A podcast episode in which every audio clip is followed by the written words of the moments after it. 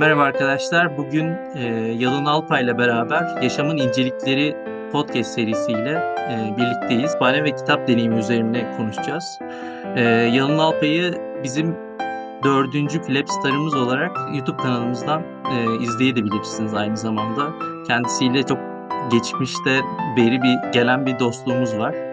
E, ve bugün de e, bizi kırmadı. Discord'daki ilk e, celebrity diyebileceğimiz hatta kendisini modern bir Rönesans insanı da diye de tanımlayabileceğimiz e, bir yayın gerçekleştiriyoruz.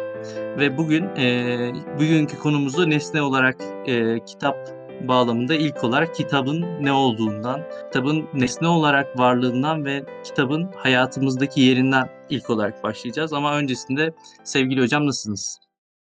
Emre'cim selamlar. Çok teşekkürler. Çok güzel bir giriş yaptın. Övgü dolu sözlerin için de ayrıca teşekkürler. Bu Philips'teki buluşmamızdan beri hakikaten aramızda ciddi güzel bir dostluk oluştu. Çok memnunum bundan. Beraber başka işler de yapıyoruz. Yakında zaten onlar da duyulmuş olur. Ee, televizyonda devam edeceğiz seninle. Ee, Valla senden çok memnunum. Çok teşekkürler Emre her şey için. Ee, bu Philips Club da başlangıcından beri bu entelektüel zirveyi zorlayabilecek bir kapasitedeydi. Ee, öyle görüyorum ki bu kapasite de şu an potansiyel realiteye dönüşüyor. Valla gurur duyuyorum sizle. Bugün e, konuşmaya katılabilmeyi başaran arkadaşlarla da gurur duyuyorum. Çünkü aşırı zordu.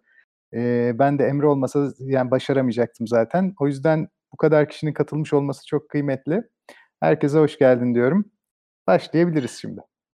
Tamamdır hocam. O zaman hocam e, arkadaşlarımızın da gördüğü üzere nesne olarak kitap konusuyla başlayalım. Hocam şimdi bildiğiniz tamam. gibi e, kitap her, her birimizin hayatlarında içeriğinden ziyade bir nesne yani bir dünyada kap, kapladığı bir hacim var. Bir e, tarih boyunca ortaya çıkışından bu yana hayatlarımıza bir etkisi var ama biz kendisinden kitabın e, tarihinden biraz bahsedelim. E, ne dersiniz tamam. hocam? Yani biliyorsun aslında benim tam uzmanlık alanım değil ama orada burada okuduklarımdan aklımda kalanlardan Hı-hı. size söyleyeceğim. Belki bazı tarihlerde ufak tefek hatalar da olabilir. Ama şunu söylemek lazım. Nesne olarak kitap hakikaten bayağı eski. E, hatta yani kitaba ilk benzeyen ürünler belki kağıt bulunmadan önce işte antik çağda ağaç kabuklarıyla, yapraklarla, levhalarla, e, seramik vazolarla, kil tabletlerle, e, keten bezlerle, fil dişleriyle e, üzerine yazı yazılıp saklanmak için e, kullanılırdı. Ve e, antik çağdayken günümüze e, günümüzün kitabına en yaklaşan dönem de papirüs bitkisinden üretilen o kağıtlar aracılığıyla metin üretilmesiydi ki bu öyle sanıyorum ki milattan önce 3200-3300 yıllarında eski Mısır'da oluyor. E, bunlar e, Emre rulo halindeki kitaplar. Yani böyle hatırlarsan işte e, Asterix'ten belki hatırlayabilirsiniz veya işte diğer e, İsa'lı veya Roma İmparatorluğu temalı filmlerde e, birisi meydana çıkar ve o iki yanından ruloyu açar, okur. İşte öyle kitaplar vardı. E, bunların birbirlerine birleştirilip işte ilkel olarak da ne diyelim bugünküne benzer şekilde işte yandan ciltlenmesi daha sonra oldu. Hı hı. Bizim kitapla entelektüeller dışında veya aristokratlar dışında tanışmaysa muhtemelen Gutenberg matbaasından sonra. Yani artık işte çok çok çok çok e, yıllar geçtikten sonra ve kitabın nesne olarak Gutenberg'le beraber hızlı bir şekilde basılması ve kapitalist bir yayıncılığın başlaması ki muhtemelen kitap ilk kapitalist üründü. Yani nesne olarak da kapitalizmin ilk metasıydı kitap e, ilk defa o, o dönemde Gutenberg'le beraber yayılmaya başladı ve bizim bugünkü anladığımız anlamdaki kitaba benzemeye en benzer haline gelmeye başladı tarih içinde. Bugün de tabii baktığımızda düşünüyorum, şimdi benim daha gençlik dönemimde belki 15 ile 20 yaş araları, aralığımda, ben 80 doğumluyum.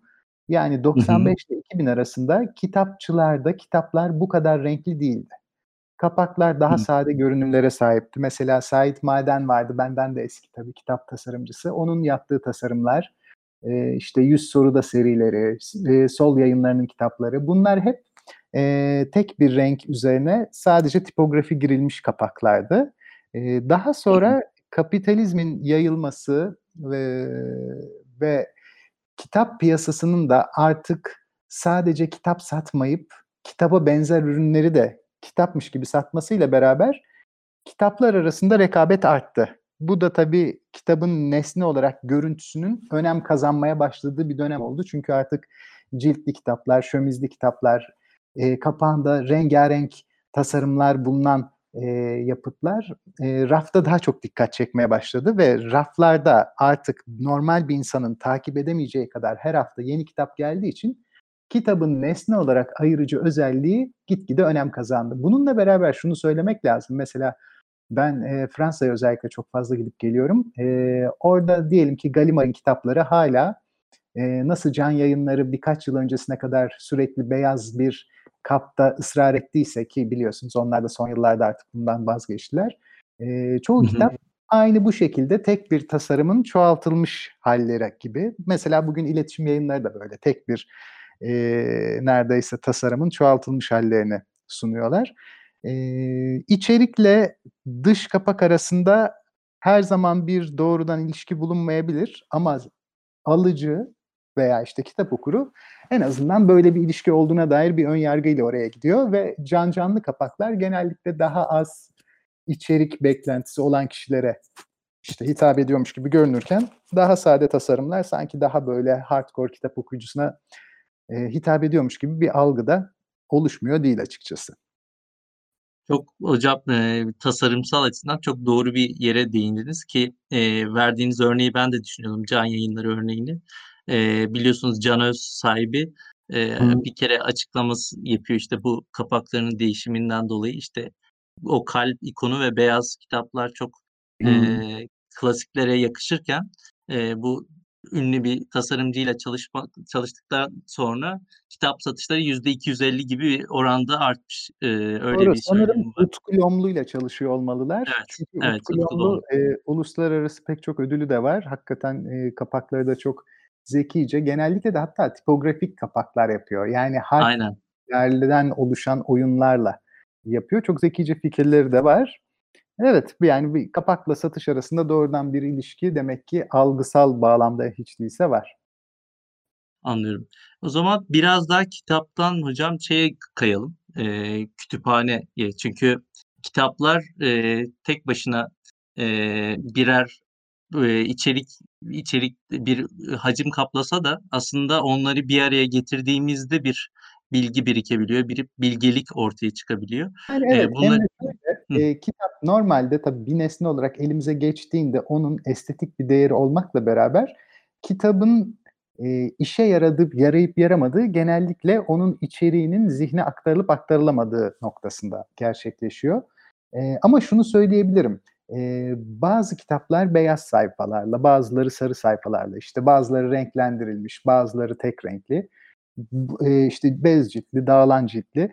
Kitabın nesne olarak okunabilirlik sağlayacağı sağlama kapasitesi ne kadar yüksekse o kitapla kurulan bağ o kadar sağlam oluyor. Yani bunu ben kendimden, kendi deneyimlerimden biliyorum. Ee, özellikle yine benim gençliğimde bu Amerikan cilt daha yeni çıkmıştı. Yani sırtın tutkalla e, karton kapağı yapıştırılması. Bunlar o dönemde kitabın bir süre sonra tel tel dağılmasına yol açıyordu. Sayfa sayfa dağılıyordu yani kitap. Ee, böyle olan kitapla daha zayıf bir okuma bağlantısı kuruluyor. E, bu bilgisayar gibi yani zihin kaç tane pencere açıksa işlemci o kadar yere dağılıyor ve işletim sistemi güçleşiyor. Yani ve işletim sisteminin gerçek işini yapması güçleşiyor. Bu kitapta da böyle kitap dağıldıkça o dağılmasın diye düşünürken insan e, ilginç ama içerikle ilgili bazı şeyleri kaçırıyor.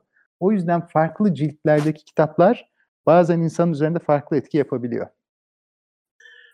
Kesinlikle hocam. Zaten kitapların bir aradaki durumu da açıkçası okurlar için çok önemli bir durum. Çünkü yan yana koyduğumuz zaman işte setler olsun, işte benzer yayın evlerini, kitapların yan yana koyduğumuzda bir görsel estetik eee, arayıştayız hepimiz. Siz de Ama öylesinizdir diye tahmin ediyorum. benimki şöyle, eee, çok kitabı olanlar zorunlu olarak bir yerden sonra kitapları unuttukları için temalara göre veya yazarlara göre dizmek zorunda kalıyorlar.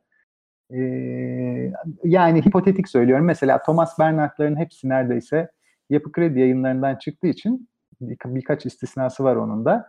E, o istisnalar dışında hepsi Yapı Kredi'den çıktığı için yan yana geldiklerinde aynı boyda ve hoş bir e, siyah zemin üzerine beyaz yazıyla e, hoş bir birliktelik sunabiliyorlar. Ama çoğu yazar tabii farklı farklı yayın evlerinden çıkıyor. Özellikle çevirilerde diyelim ki işte Foucault'dan bir seri yapmak istediyseniz ki sırf Foucault'un yazdığı kitapları değil, Foucault üzerine yazılmış kitapları da yan yana koyduğunuzdan bir kakafoni ortaya çıkıyor açıkçası yani. E, o kaçınılmaz tabii yani. E, tabii ki ve hocam bir de şey olayı var. E, kitapların bu e, farklı boyutlarda olması. Mesela sinema posterlerinde bir evrensellik, müzik e, kapaklarında bir evrensellik varken yani tasarımsal olarak e, fakat kitaplarda çok farklı boyutlar var ve bu boyutlar aslında e, standart bir raf sistemini mümkün kılmıyor ve aslında yan yana koysak bile e, bir estetikten yoksun bir şekilde oluyor. Bu konuda evet, ne düşünüyorsunuz hocam? Ya. Çok haklısın. Özellikle sanat kitaplarının bazılarında büyük bir sorunu haline geliyor bu. Hem enine boyuna çok büyük olmasından hem de 4 kiloluk işte 4,5 kiloluk kitaplara ulaşmasından bunlar açılamıyor, kapanamıyor, yazıları okunamıyor. Veya mesela ben alt çizerek e, hep çalışıyorum ve not alarak sanat kitaplarında dikkat edersen fotoğrafların veya resimlerin üzerine yazı çok sık basıldığından veya siyah zemin üzerine beyaz yazıyla zaman zaman yapıldığından alt çizmeye ve not tutmaya çok elverişli olmayabiliyor. Yani bunlar tabii bu söylediklerimiz aslında çok mantıksız yani şey ne diyeyim e, kitap okurlarının işine yarar mı yaramaz mı tam emin değilim tabii ama nesne olarak kitap dediğimizde konuşabileceğimiz şeyler bunlar olduğu için bunları söylüyorum. Yine kitabın tipografisi de bence e, ciddi şekilde etkiliyor okuru e, ve kitabın kokusu. E, mesela ben sanırım yine 99'da olabilir Proust'un o 7 ciltlik Kayıp Zamanın Peşindesinin ilk cildi Sıvanların tarafını okurken e, Yapı Kredi yayınlarının özel bir e, kokusu vardı. Şu an mesela çok uzun zamandır o koku yok. O dönemki baskıların hepsinde o koku vardı. Ve Sıvanların tarafını o kadar böyle mutlu olarak ve e, isteyerek, severek okumuştum ve o kadar kitabın içine girmiştim ki e, ne zaman Yapı Kredi'nin herhangi bir kütüphanede o dönemki, o yıllardaki baskılarından birine denk gelsem koku beni doğrudan Sıvanların tarafına götürüyordu. E, şimdi Biz... Buyurun. Söyle Söyle söyle. Ee, yani bu zaten e, ciltli kitaplardan veya kitapların kendi e, hacimlerini de geçersek aslında kitapların işte dediğiniz gibi bir kokusu, işte kitapların bir yüzey işte yüzeylerine işte dokunduğumuzda bir hissiyatlar gibi aslında kitapla bağ kurmanın çok farklı yolları var e, diye düşünüyorum. Sizin bahsettiğiniz o koku da aslında e, kitap geldiği zaman ki biraz daha e, kitapla ciddi ilişkide olan okurların ilk yaptıkları şey kitabın e, açıp bir kokusunu koklamak olacaktır ki siz o kokunun gelmediğini söyleyerek e, benim de açıkçası hiç bilmediğim e, koku e, gurmeliği yaptınız açıkçası. Ona da evet, şaşırdım. Ee, şimdi hocam biraz o zaman kitaptan ziyade e, kütüphane kültüründen bahsedelim. Çünkü bu biraz önce de bahsettiğimiz gibi kitaplar e, kendi işlerinde aslında belli konuları barındırabiliyorlar. Ama hmm. kütüphaneler e, bu kitapların bir araya gelip bir e, kültür, bir medeniyetin ortaya çıkmasına aracılık ediyorlar. Ve bu yüzden de aslında kütüphaneler e, biraz sonra bireysel bazda konuşacağız ama genel manada, toplumsal manada kütüphanelerin tarihinden ve bugünkü durumundan biraz bahsedebilir misiniz? Bence kütüphane her zaman ideolojik bir konudur. Yani kütüphane dediğin senin e, bilgiye erişmek için sana hazır olma, olarak sunulan geniş bir platformdur ve kütüphanenin başlıca amacı sen içeriye girdikten sonra çalışma yaptığın konu hakkında aklına ne takılıyorsa o an hemen gidip onunla ilgili başka bir kaynağa atıfta bulunabilme şansını elde etmendir. Bu her zaman kütüphanenin kurucusunun yani o kütüphanenin kitaplarının sağlay sağlayıcısının, o kurumun ya da kişinin ideolojik bağlamıyla sıkışmış bulur kendisine.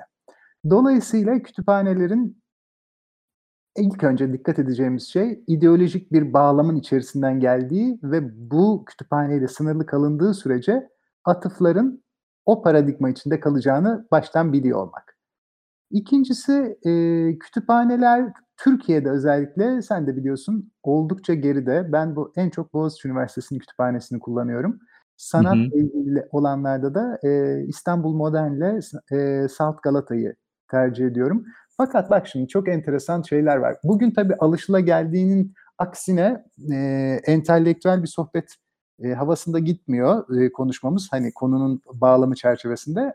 Bu nedenle bir entelektüel çalışmacının nelerle karşılaştığı üzerine bir iki şey söyleyeyim. Mesela Tabii, Salt Galata'da e, alt katta özellikle yani üst kat ve e, asma katta herkes girebiliyor. Burası belli bir zaman sonra test çözen çocuklar tarafından ele geçirilmiş oldu Salt Galata. Halbuki bazı nadir kitaplar orada. Bunun üzerine yönetim alt kata yani bodrum katına başka bir salon daha açtı ve buraya sanırım yani şimdi yanlış da söylemeyeyim ama sanırım sadece doktor öğrencileri veya doktorası olanlar girebiliyor. O, o evet hocam doğru biliyorsunuz. Ee, ben, ben de, de deneyimlemiştim. Çünkü. E, fakat burada olanları şimdi sana söyleyeceğim Emre. Bak şimdi doktora seviyesine bak ülke. Buradaki çalışmacıların çoğu sanki son derece normalmiş gibi sürekli olarak burunlarını çekerler, boğazlarını temizlerler yazın ayakkabılarını çıkarırlar. Her zaman çok kötü kokarlar ve e, sürekli ses çıkararak yemek yerler ve ses çıkararak bir şeyler içerler. E, senin çalışmaman için e, elinden gelen her şeyi yapar. Toplumsal kuralların hiçbirine riayet etmez. Düşün yani hani bu güya ülkenin daha üst eğitimde tabakası yani doktor öğrencisi veya daha yukarısı. Bu maalesef Türkiye'deki bütün kütüphanelerde böyledir her zaman bir çerezin açılma sesi, hışırdaması, birbirleriyle konuşmalar, gülüşmeler, sessiz şekilde telefonla konuşmalar. E, dolayısıyla bir de yani e, kütüphanenin ideolojik bağlamı kadar kütüphaneyi kullananların da sosyal beceriksizlikleri söz konusu. Dolayısıyla Türkiye'de entelektüeller zorunlu olarak kendi kütüphanelerini oluşturmak zorunda kalırlar. Eee, peki hocam, şimdi Türkiye'deki kültür tabii ki sizin de bahsettiğiniz gibi uzun bir, eee, kültür, yani medeniyetin ortaya çıkması sonrasında ancak ortaya çıkabiliyor ama Avrupa'da bu biraz daha aşılmış diye tahmin ediyorum ki siz yurt dışına çok defalarca çıkmış birisi olarak dünyada bu durum nasıl ve beğendiğiniz örnekler var mı? Ben yurt dışında kütüphane nadiren kullanıyorum tabii. Eee, çünkü genellikle bir çalışma yürütmeye gitmiyorum oraya veya gittiğimde de notlarımı almış yazma aşamasındayken gidiyorum. Paris'te birkaç kitap yazmıştım ama dediğim gibi orada bir kütüphane kullanmadım yani. Eee, dolayısıyla belki de bu sosyal beceriksizliğin bir kısmı belki yurt dışında da geçerlidir. Hani bundan şimdi bilirkişi olarak bir şey söylemeyeyim. Bilirkişi değilim yani o konuda. Fakat şunu söyleyebiliriz Emre, bizde kütüphanenin tarihi kuruluş tarihi ilk olan kütüphaneler falan eski olabilir ama kütüphane kullanımı veya yaygınlığı çok e, etkili bir şey değil. Hatta şunu bile söyleyelim, bizde harf devrimine kadar çok fazla zaten basılı kitap da yok.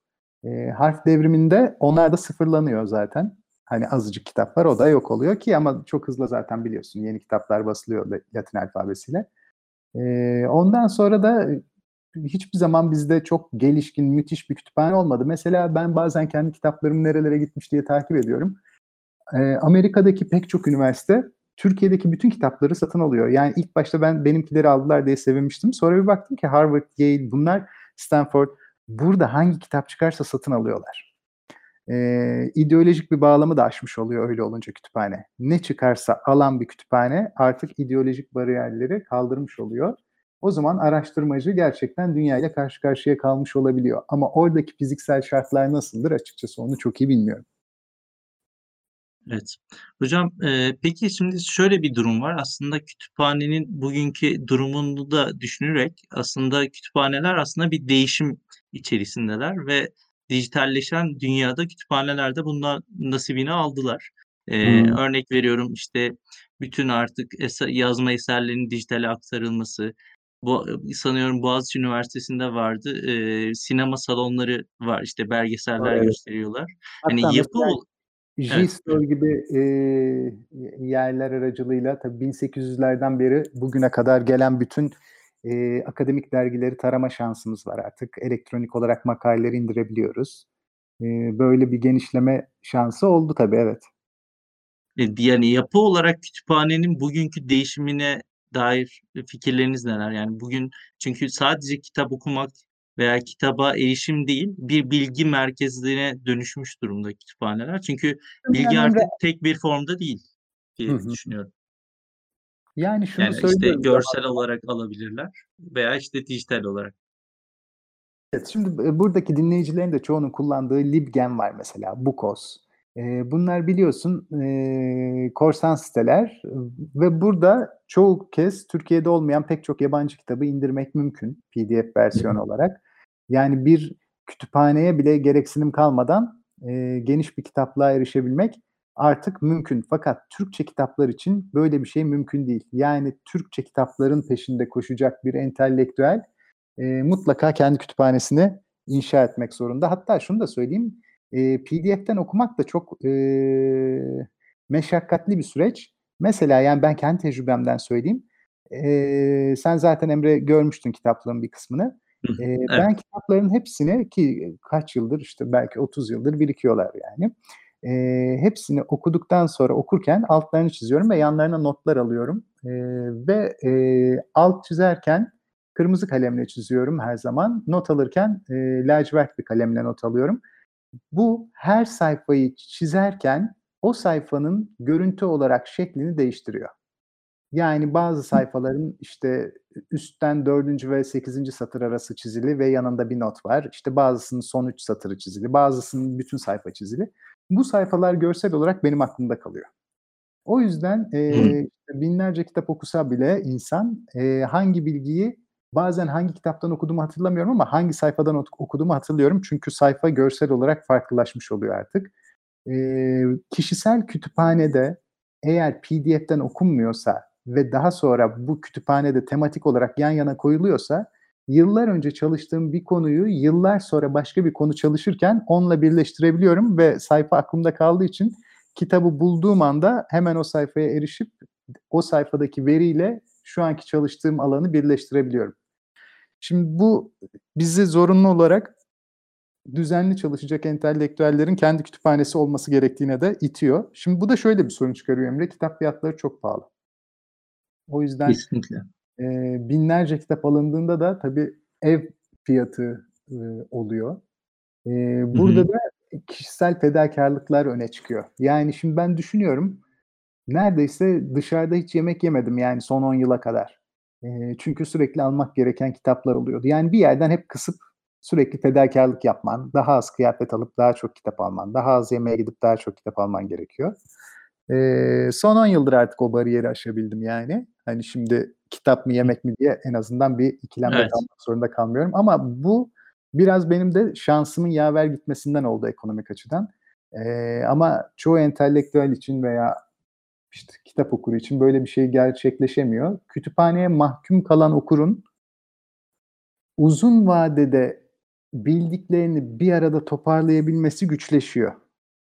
Eee, mesela Boğaziçi Kütüphanesi'ne yakın olsam nasıl olurdu diye düşünüyorum. O zaman belki başka bir not alma tekniği üretebilirdim. Hani, o zaman belki kütüphane kurmama gerek kalmazdı. Ama onun dışında Türkiye'de iyi bir kütüphane, en azından Türkiye demeyeyim, İstanbul'da iyi bir kütüphane aklıma gelmiyor açıkçası. Anlıyorum. Hocam şimdi, eee, biraz açıkçası, eee, ilerideki konuşacağımız konulara dair, eee, girişler yaptınız ama onları ileride biraz daha açalım. Yani, işte, kitap okuma deneyiminizi çok merak ediyoruz ki zaten herkes soruyor, işte, altını çizerken çok düzgün çizdiğinizi falan söylüyorlar. Onlara biraz sonra daha detaylı girelim ama biraz da hocam, eee, bu konuyu artık kitap kütüphaneden çıkarak daha bireysel bazda çünkü bu programın da, eee, ana konusu sizin hayatınızın, eee, bu kitapla ilişkisini ele almak.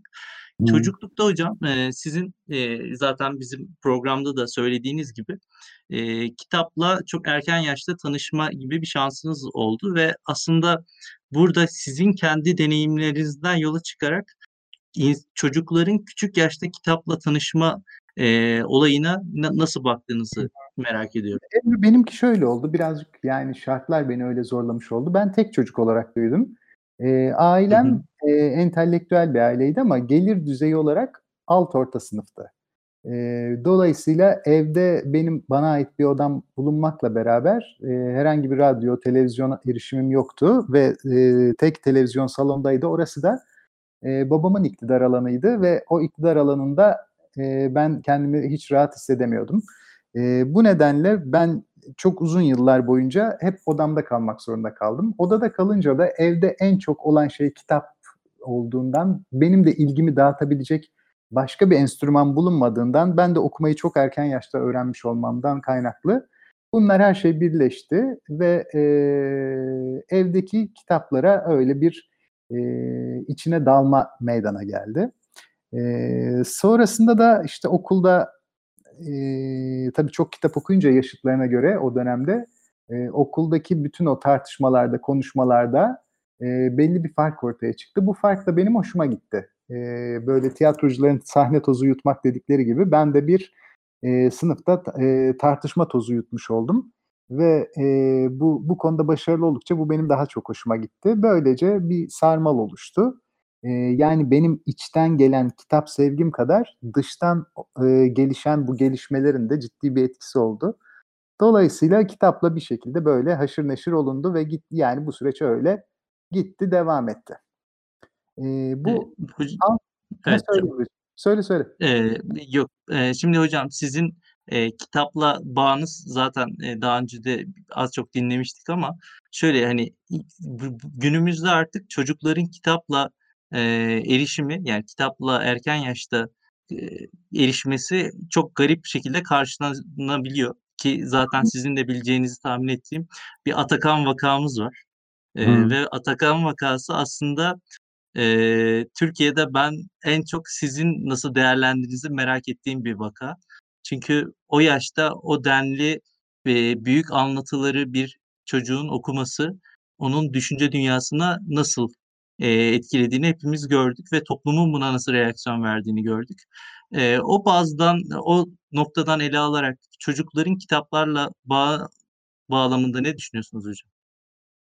Atakan örneği ilginç tabii Emre. Ee, bu konuda hatta İlker de bir program yapalım dedi de ben istemedim yani açıkçası. Nedeni de şu, yani ben uzmanı değilim. Anca ben kişisel e, deneyimlerimle Atakan arasında bir bağlantı kurabilirim. Şunu söyleyeyim, beni Atakan'ın şaşırtması kadar Atakan'a karşı toplumun davranışı da çok şaşırt, daha çok şaşırttı yani hatta. Şimdi çok belli ki minicik birkaç video seyrettim yani Atakan'la ilgili. Zaten Happy Top'u elimizdekiler onlar anladığım kadarıyla. Bu kadar evet. azıcık videodan bile çocuğun aşırı zeki, zehir gibi bir tip olduğu belli. Bunun üzerine koskoca felsefeciler yani bir tanesi Boğaziçi'nde profesördü. Yani inanamıyorum. Hani çok da saygı duyduğum birisiydi yani. E, o bile işte yok felsefede şurayı yanlış söyledi. Yok bilmem nesi şöyle. Yok şuyu böyle. Ya insanlar kendinize gelin. Karşınızda minicik bir çocuk var ve çocuk sizin şu an konuştuğunuzdan daha düzgün, daha ayrıntılı bir analiz çerçevesinde konuşuyor Buna da büyük bir kıskançlık getirilerek çocuğun nereden hatasını yakalasak diye bir tavra giriliyor. O dönem açıkçası aşırı garipsedim ve Türk toplumunu böyle böyle bilmiyordum. Yani çok beni şaşırttı. Ee, bu kadar küçücük bir çocukla bile yarışa girme arzusu, kendinden üstün olanı bu derece boğmaya çalışma, onu yok etmeye çalışma, itibarsızlaştırmaya çalışma e, bana çok şaşırtıcı geldi yani açıkçası. E, pedagojik olarak işte görülmesi mi gerekiyor, görülmemesi mi gerekiyor onları bilemiyorum. E, fakat yani şunu söyleyebilirim, çocuk acayip akıllı, süper, süper akıllı yani çocuk. Bence de hocam. Ee, peki hocam şimdi Atakan aslında e, Türkiye'deki sizin de bahsettiğiniz gibi e, insanların içerisindeki bir aşağılık psikolojisi mi desek ya da sizin dediğiniz gibi işte kendinden üstün gördüğü zaman işte verdiği reaksiyonlarla küçücük bir çocuğu düzeltmeye kalkması bile aslında gülünç bir durum ama Ya, evet. Bu denli eserleri okuyup e, bir anlamla ki bir açıdan da söyleyebiliriz. Belki hepsini evet. okumamış da olabilir. Okuyup okumaması çok önemli değil biliyor musun? O bir çocuk. Evet. Şu an okudum da diyebilir. Öyle de yaptım diyebilir. Ee, bize çeşitli e, palavralar sıkabilir. Bu önemli değil. Para, palavra sıkarken bile çocuktaki o zekayı, e, kaliteyi, kumaşı görebiliyorsun. Çocuktan sen e, gelip sana e, koskocaman büyük anlatılar içerisinde konferans vermesini zaten beklemiyorsun ama Atakan'da böyle bir potansiyel var açıkçası yani. Söyledikleri Kesinlikle. de bazıları mesela diyor ki ezbere konuşuyor. Açıkçası ben hiç ezbere konuştuğunu düşünmedim. E, kullandığı kelimeler, e, bağlantılar, cümle yapıları, sentaks olarak bile çok üstün. E, tabii Kesinlikle. insanların ona karşı bu acımasızca üstelik de iftira atarak e, karşı çıkması benim acayip garibime gitti. Ama bununla ilgili hiçbir yerde bir şey söylememiştim. Yani senin de soracağını tahmin etmiyordum açıkçası. Ben Dedim, de açıkçası düşünmüyordum ama bir anda böyle çok jenerik bir konu olarak geldi aklıma. Evet. İlker'e de hatta dedim yani boş ver şimdi bir sürü kişiyle ters düşelim bu konuyu konuşursak demiştim. Ee, bizim bu Türk insanından mı kaynaklanıyor yoksa normal insan yapısı mı postmodern çağdaki normal insan yapısından mı kaynaklanıyor bilemiyorum. Ee, ama hem bir an önce baş tacı edip hemen sonra linç etme girişimi bayağı yaygın yani. Kesinlikle. Hocam e, peki şimdi çocukluk evrimin evresinden sonra aslında işte bir ilk gençlik yıllarından sonra bugünlere yani 40'lı yaşlara gelene kadar aslında e, her birimiz bir kişisel kütüphane, hani biraz önce de bahsettiğiniz gibi entelektüelin e, kişisel kütüphanesini oluşturması durumu var. Ama işte bu zaman içerisinde olduğu kadar aslında biraz da bunu bu şekilde algılamamız da olduğunu söylüyorsunuz. Bir önceki Flu TV programında da e, bahsetmiştiniz. Yani sizin kütüp, kişisel kütüphanenizi oluşturma döneminde aslında e, şeyi nasıl düşünüyorsunuz? Yani kitaplarla yaşamak ve kitapları artık bir kütüphane formatına getirmek sizi e, hangi yaşlardan itibaren ilginizi çeken bir konu oldu? Şimdi şöyleydi, ilginç bir durum vardı yani. Ben başlarda akademisyen olmayı düşünüyordum aslında. Yani ne zamanlardı bunlar? Artık o kadar çok yıl geçtik üzerinden sağlıklı bile hatırlayamıyorum yani. Herhalde 20'li yaşlarda mı? 10 Üniversite 2'deyken herhalde böyle bir karara kapılmıştım. Üniversite 4'e kadar böyle bir kararda kaldım. Ee, sonrasında hayat benim için farklı gelişti ama entelektüel ilgim hiç azalmadı. Aksine daha çok arttı giderek. Ee, ve e, benim 2000 e, 2000 ile 2009 arası gibi belki ya da 2003 ile 2009 arası gibi e, yoğun bir şekilde artık böyle kitaplardan oluşturduğum bir zihin evrenine sıkışmışlığım vardı e, dışarıyla olan bağlantım e, bayağı bir zayıflamıştı. E, ki oysa o dönemde aslında Türkiye İhracatçılar Meclisi'nde de koordinatörlük görevindeydim. Yani önemli bir görevim vardı ve sık sık yurt dışına da gidip geliyordum e, görev gereği. E, yine o dönemde de işte ekonomiyle ilgili köşe yazıları yazıyordum, kitaplar yazıyordum. E, fakat hep e, arka planda e, o dönemde özellikle takıldığım iki konu vardı kendimi kaptırdığım. Kötülük ve intihar konusu iki konu. Bu iki konu çerçevesinde hayata yaklaşıyordum. E, kötülük benim felsefe metinlerinin çoğunu okumama neden olan konu oldu. Dolayısıyla ben felsefeyle olan ilişkimi e, çoğunlukla kötülük okumalarına borçluyum. Kötülük okumanış olur. Kafamdaki kötülük sorununu çözmek ya da onu genişletmek, açınlamak üzerine e, yaptığım okumalara borçluyum. E, bir diğeri de intihar konusuydu. Yine onda da çok fazla edebiyat ve felsefe metnini ben bu iki konu bağlamında hep ele aldım. E, ve sonradan hiç beklemediğim konularda bana çok yardımcı oldu bu okumalar. Çünkü aynı okumalar alt çizdiğim ve sayfa fotoğrafik olarak kafama yerleştiği için e, bambaşka konularda bambaşka bağlamlara yerleştiler. E, bütün klasikleri dolayısıyla yani klasikleri derken felsefe tabii bütün hepsi olamaz da yani çoğu felsefe klasiğini bu bağlamda okuma şansım oldu. İşte o zaman kitaplar birikti birikti ben fark etmeden çünkü şöyle bir düşüncem vardı o zaman. Konu üzerine yazılmış her şeyi okumam gerektiğini düşünüyordum o zamanlar. Yani kötülük üzerine yazılmış ne varsa ne yoksa bütün hepsini okumadan yapacağım düşünce veya ileri süreceğim sav eksik kalırmış gibi bir algım vardı. Yine intihar için de böyleydi. E, bugün tabii bu daha değişik bir algıdayım artık. Yani eğer şey olursa konuşuruz sonradan. O dönemde işte çok fazla kitap aldığım için bu konularla ilgili ve çok fazla dergi aldığım için e, hızlı bir şekilde özellikle o yıllarda genişleyen bir kütüphane e, oluştu. E, kütüphanenin de biliyorsun bunu yerleştirmesi, tozunun alınması bir süre sonra toz alerjisi olmaya başladı. Bir kısmını yazlığa götürdüm bu sefer yazlıkta kitaplara erişemez oldum. Bir dönem adada, büyük adada yaşadım. Büyük adada annemlerin evinde ve yazlıkta olmak üzere kitaplarım yine ortalığa dağıldı. Ee, gibi gibi hani kişisel kütüphanenin getirdiği böyle zorluklar oluyordu. Şimdi işte çoğu bir evde yine yazlıkta birazcık var. Ama şimdi en azından daha çok kullandığım kitaplar bir benim elimin altında. Bu arada işte kaderin de ilginç bir oyunu. Kötülük ve intihar üzerine olan bütün kitaplar artık rafta. Yani kitaplığımda değil de e, dolaba kaldırılmış durumda. Kütüphanenin asıl oluşturucuları bugün konu olarak rafımdan dış, e, kitaplık rafımdan dışlanmış durumda yani. Enteresan bir durum kendileri için hocam ya. Belki e, bu konuyu biraz da artık e, 70'lere geldiğimiz zaman artık tekrar düşündüğünüzdeki etkileri aslında tamamlanmaya yaklaştığım zaman yani değil mi? yani şey yani teknik olarak insan şeyini ortalamasını ele alarak söyledim hmm. ama tabii ki hocam e, kafası çalışan adamın e, ömrü de uzun olur gibi laflar da var biliyorsunuz. Yani gittiği yere kadar diyeyim. E, hocam peki şimdi şey durumu var. E, şimdi kütüphanelerden bahsediyoruz ama kişisel kütüphanecilik de aslında bir e, sizin biraz önce bahsettiğiniz gibi büyük bir meşakkat işi. İşte bunların tozu, işte mesela sizin kütüphanenizde e, şey olayı var. E, cam kapaklar var mesela genelde açık olur. Mesela siz artık toz evresinden midir nedir niye tercih ettiğinizi bilmiyorum ama yerlerde kitaplar işte ki onlar büyük ihtimal sığmıyordur falan. Aslında hmm.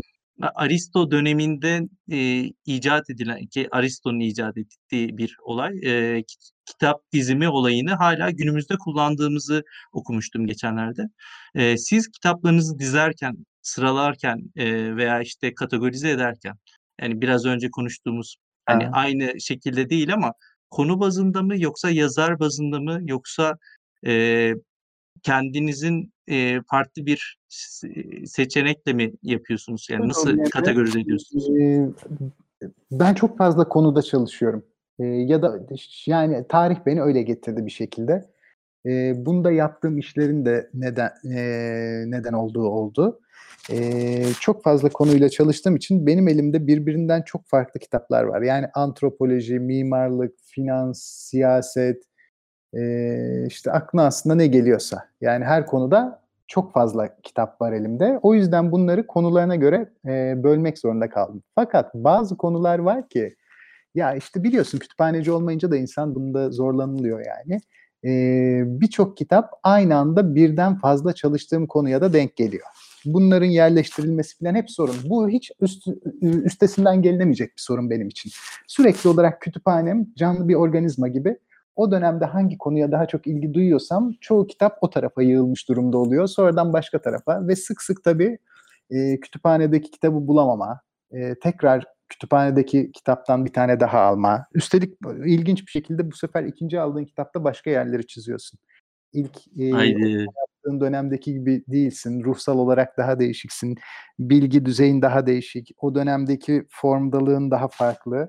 Her şey farklı oluyor. Dolayısıyla farklı yerlerin altlarını çiziyorsun ve farklı notlar da alıyorsun. Bazen yaratıcı bir okumaya da, bazen demeyeyim hatta çoğu zaman yaratıcı bir okumaya da yol açıyor. Ama fazladan tabii efor sarf etmeye de e, yol açıyor.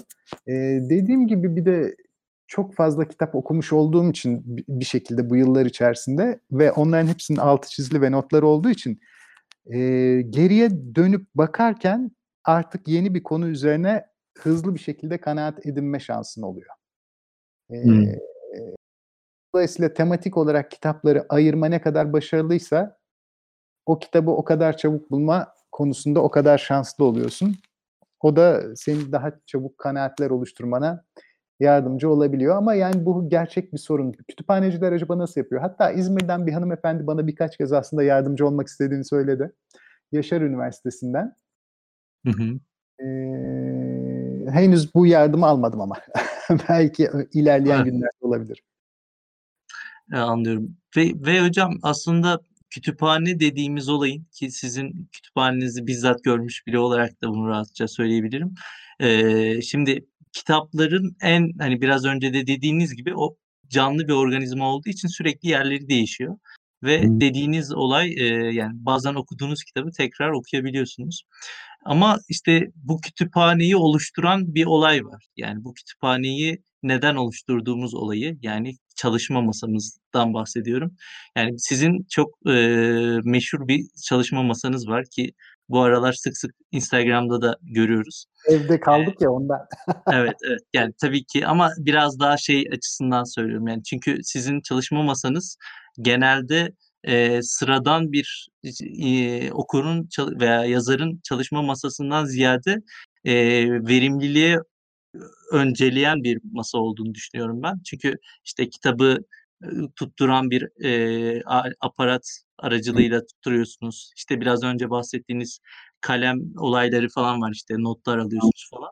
E, şimdi hocam biraz daha kitap okuma deneyiminizi üzerine konuşalım. Yani biraz önce biraz giriş yaptık ama hani bir kitabı analiz etmek, bir kitabın başlangıcından sonuna değin geçen serüvene dair biraz e, dinleyicilerimize e, deneyimlerinizden bahseder misiniz?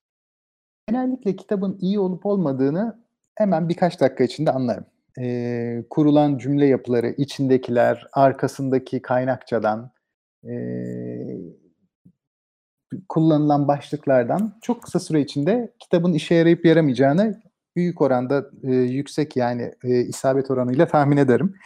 Ardından e, kitabı hızlı okurum çoğu zaman e, ve kafamda mutlaka aradığım bir şey vardır. Benim kitabın başına geçtiğimde kafamda soru olmadan kitap okuduğum çok aşırı nadirdir. Belki de son 10 yıldır hiç olmamıştır belki de yani. Kafamda mutlaka bir meselem vardır. Kitabı o mesele çerçevesinde okurum ve o mesele çerçevesinde alt çizerken kitabın yanına o an düşündüklerimi mutlaka not alırım. Çünkü yıllar içindeki tecrübem bana şunu gösteriyor. Başlarda öyle yapıyordum. Özellikle başlarda değil de ilk 10 yılda falan belki. Ee, nasıl olsa mutlaka hatırlarım. Kesinlikle hatırlanmıyor bir daha. Oradaki kurulan bağlantılar bir şekilde kaçıyor ve ilginç beynin yapısından kaynaklandığını düşünüyorum bunun. Eğer bir yeri okumuşsan ve alt çizmemişsen, not da almamışsan ikinci kez okurken beyin ben buraları daha önce okumuştum deyip tekrar ayrıntılı okuma yapmayı reddediyor. E, bu yüzden ikinci okumalarda eğer işaretler yoksa orada burada dikkat çekilen bir şey yoksa zihin orayı okumuyor ve e, okumuş gibi yapıp okumadığı için çünkü şifrelerini çözüyor. Yani oradaki harflerin hangi sözcük anlamına geldiğini dilsel olarak çözüyor ama anlam olarak çözmüyor. E, bu yüzden mutlaka alt çizerim ve aklıma gelen notları hemen e, oradaki kitabın yanına yazarım. Ee, sen geldiğinde görmüşsündür yine Emre. 100-150 kadar bende siyah ciltli defterler var. Dolmuş şekilde. Evet, evet. Ee, eğer kitabın yanına yazılamayacak gibiyse o defterlere yazarım. Yine defterleri e, eğer dışarıda kitap okuyorsam mutlaka defteri yanıma alırım. E, çünkü o an aklıma gelenler başka zaman o çağlayacağı şekilde gelmez ve hemen orada not etmem gerekir.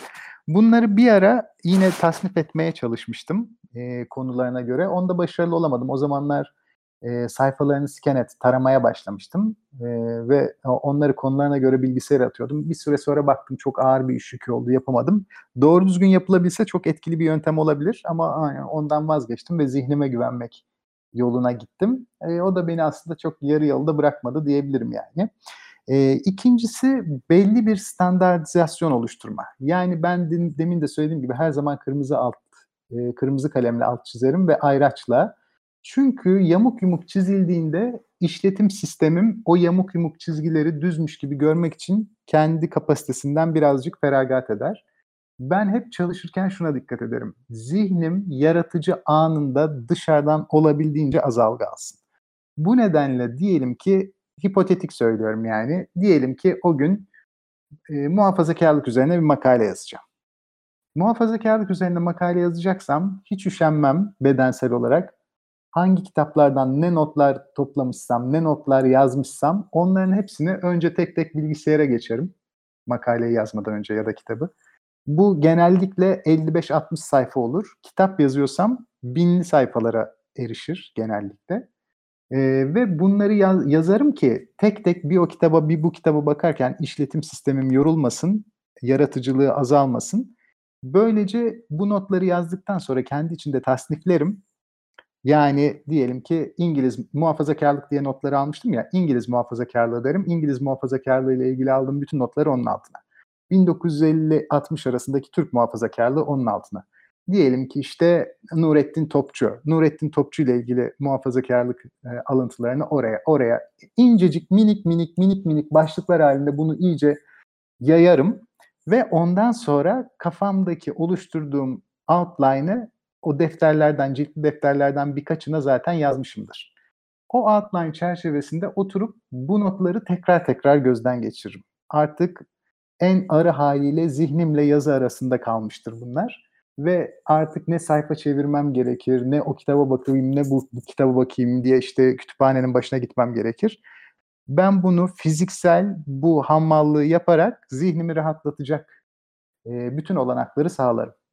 Ondan sonra da zihnim elimdeki notlarla birkaç kat türev alır bu notları ve e, uçarı bir hale gelir. Yani en özgür çalışabileceği duruma gelir. O yüzden çoğunlukla başkalarının bulamayacağı bağlantılar keşfederim. Çünkü diğerleri bu fiziksel acıya katlanmamıştır. Saatlerce o notları geçirmeye, işte tasniflemeye zaman ayırmamıştır.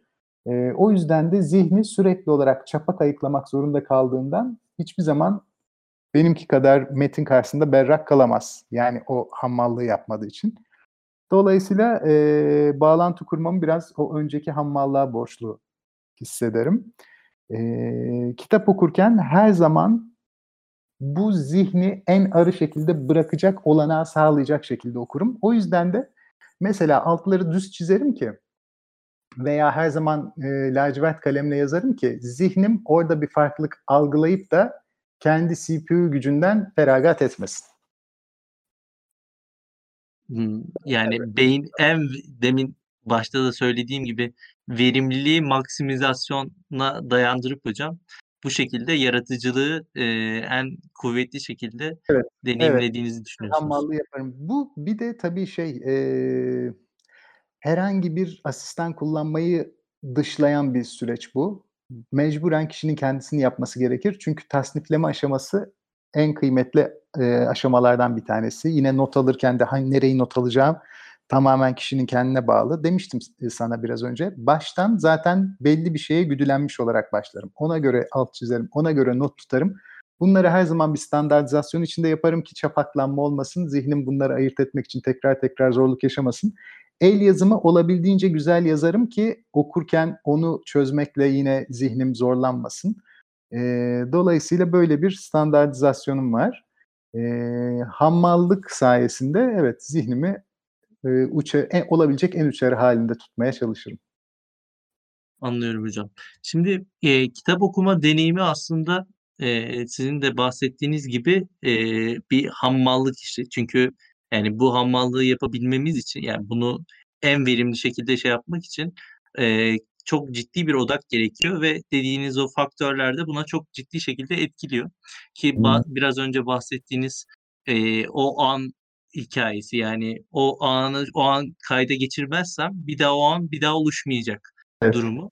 E, sanatta da bunu çok ciddi örneklerini şey görüyoruz ki e, bir sürü sanat eseriyle ve sanat etkinliğinde siz çok ciddi görevler aldığınız için sanat dünyasında da yaratıcılığı e, yani disiplinli yaratıcılık veya işte sürekli yaratıcılık olayını biraz daha yazarlığa e, getirdiğinizi söyleyebilir miyiz bu evet, açıdan?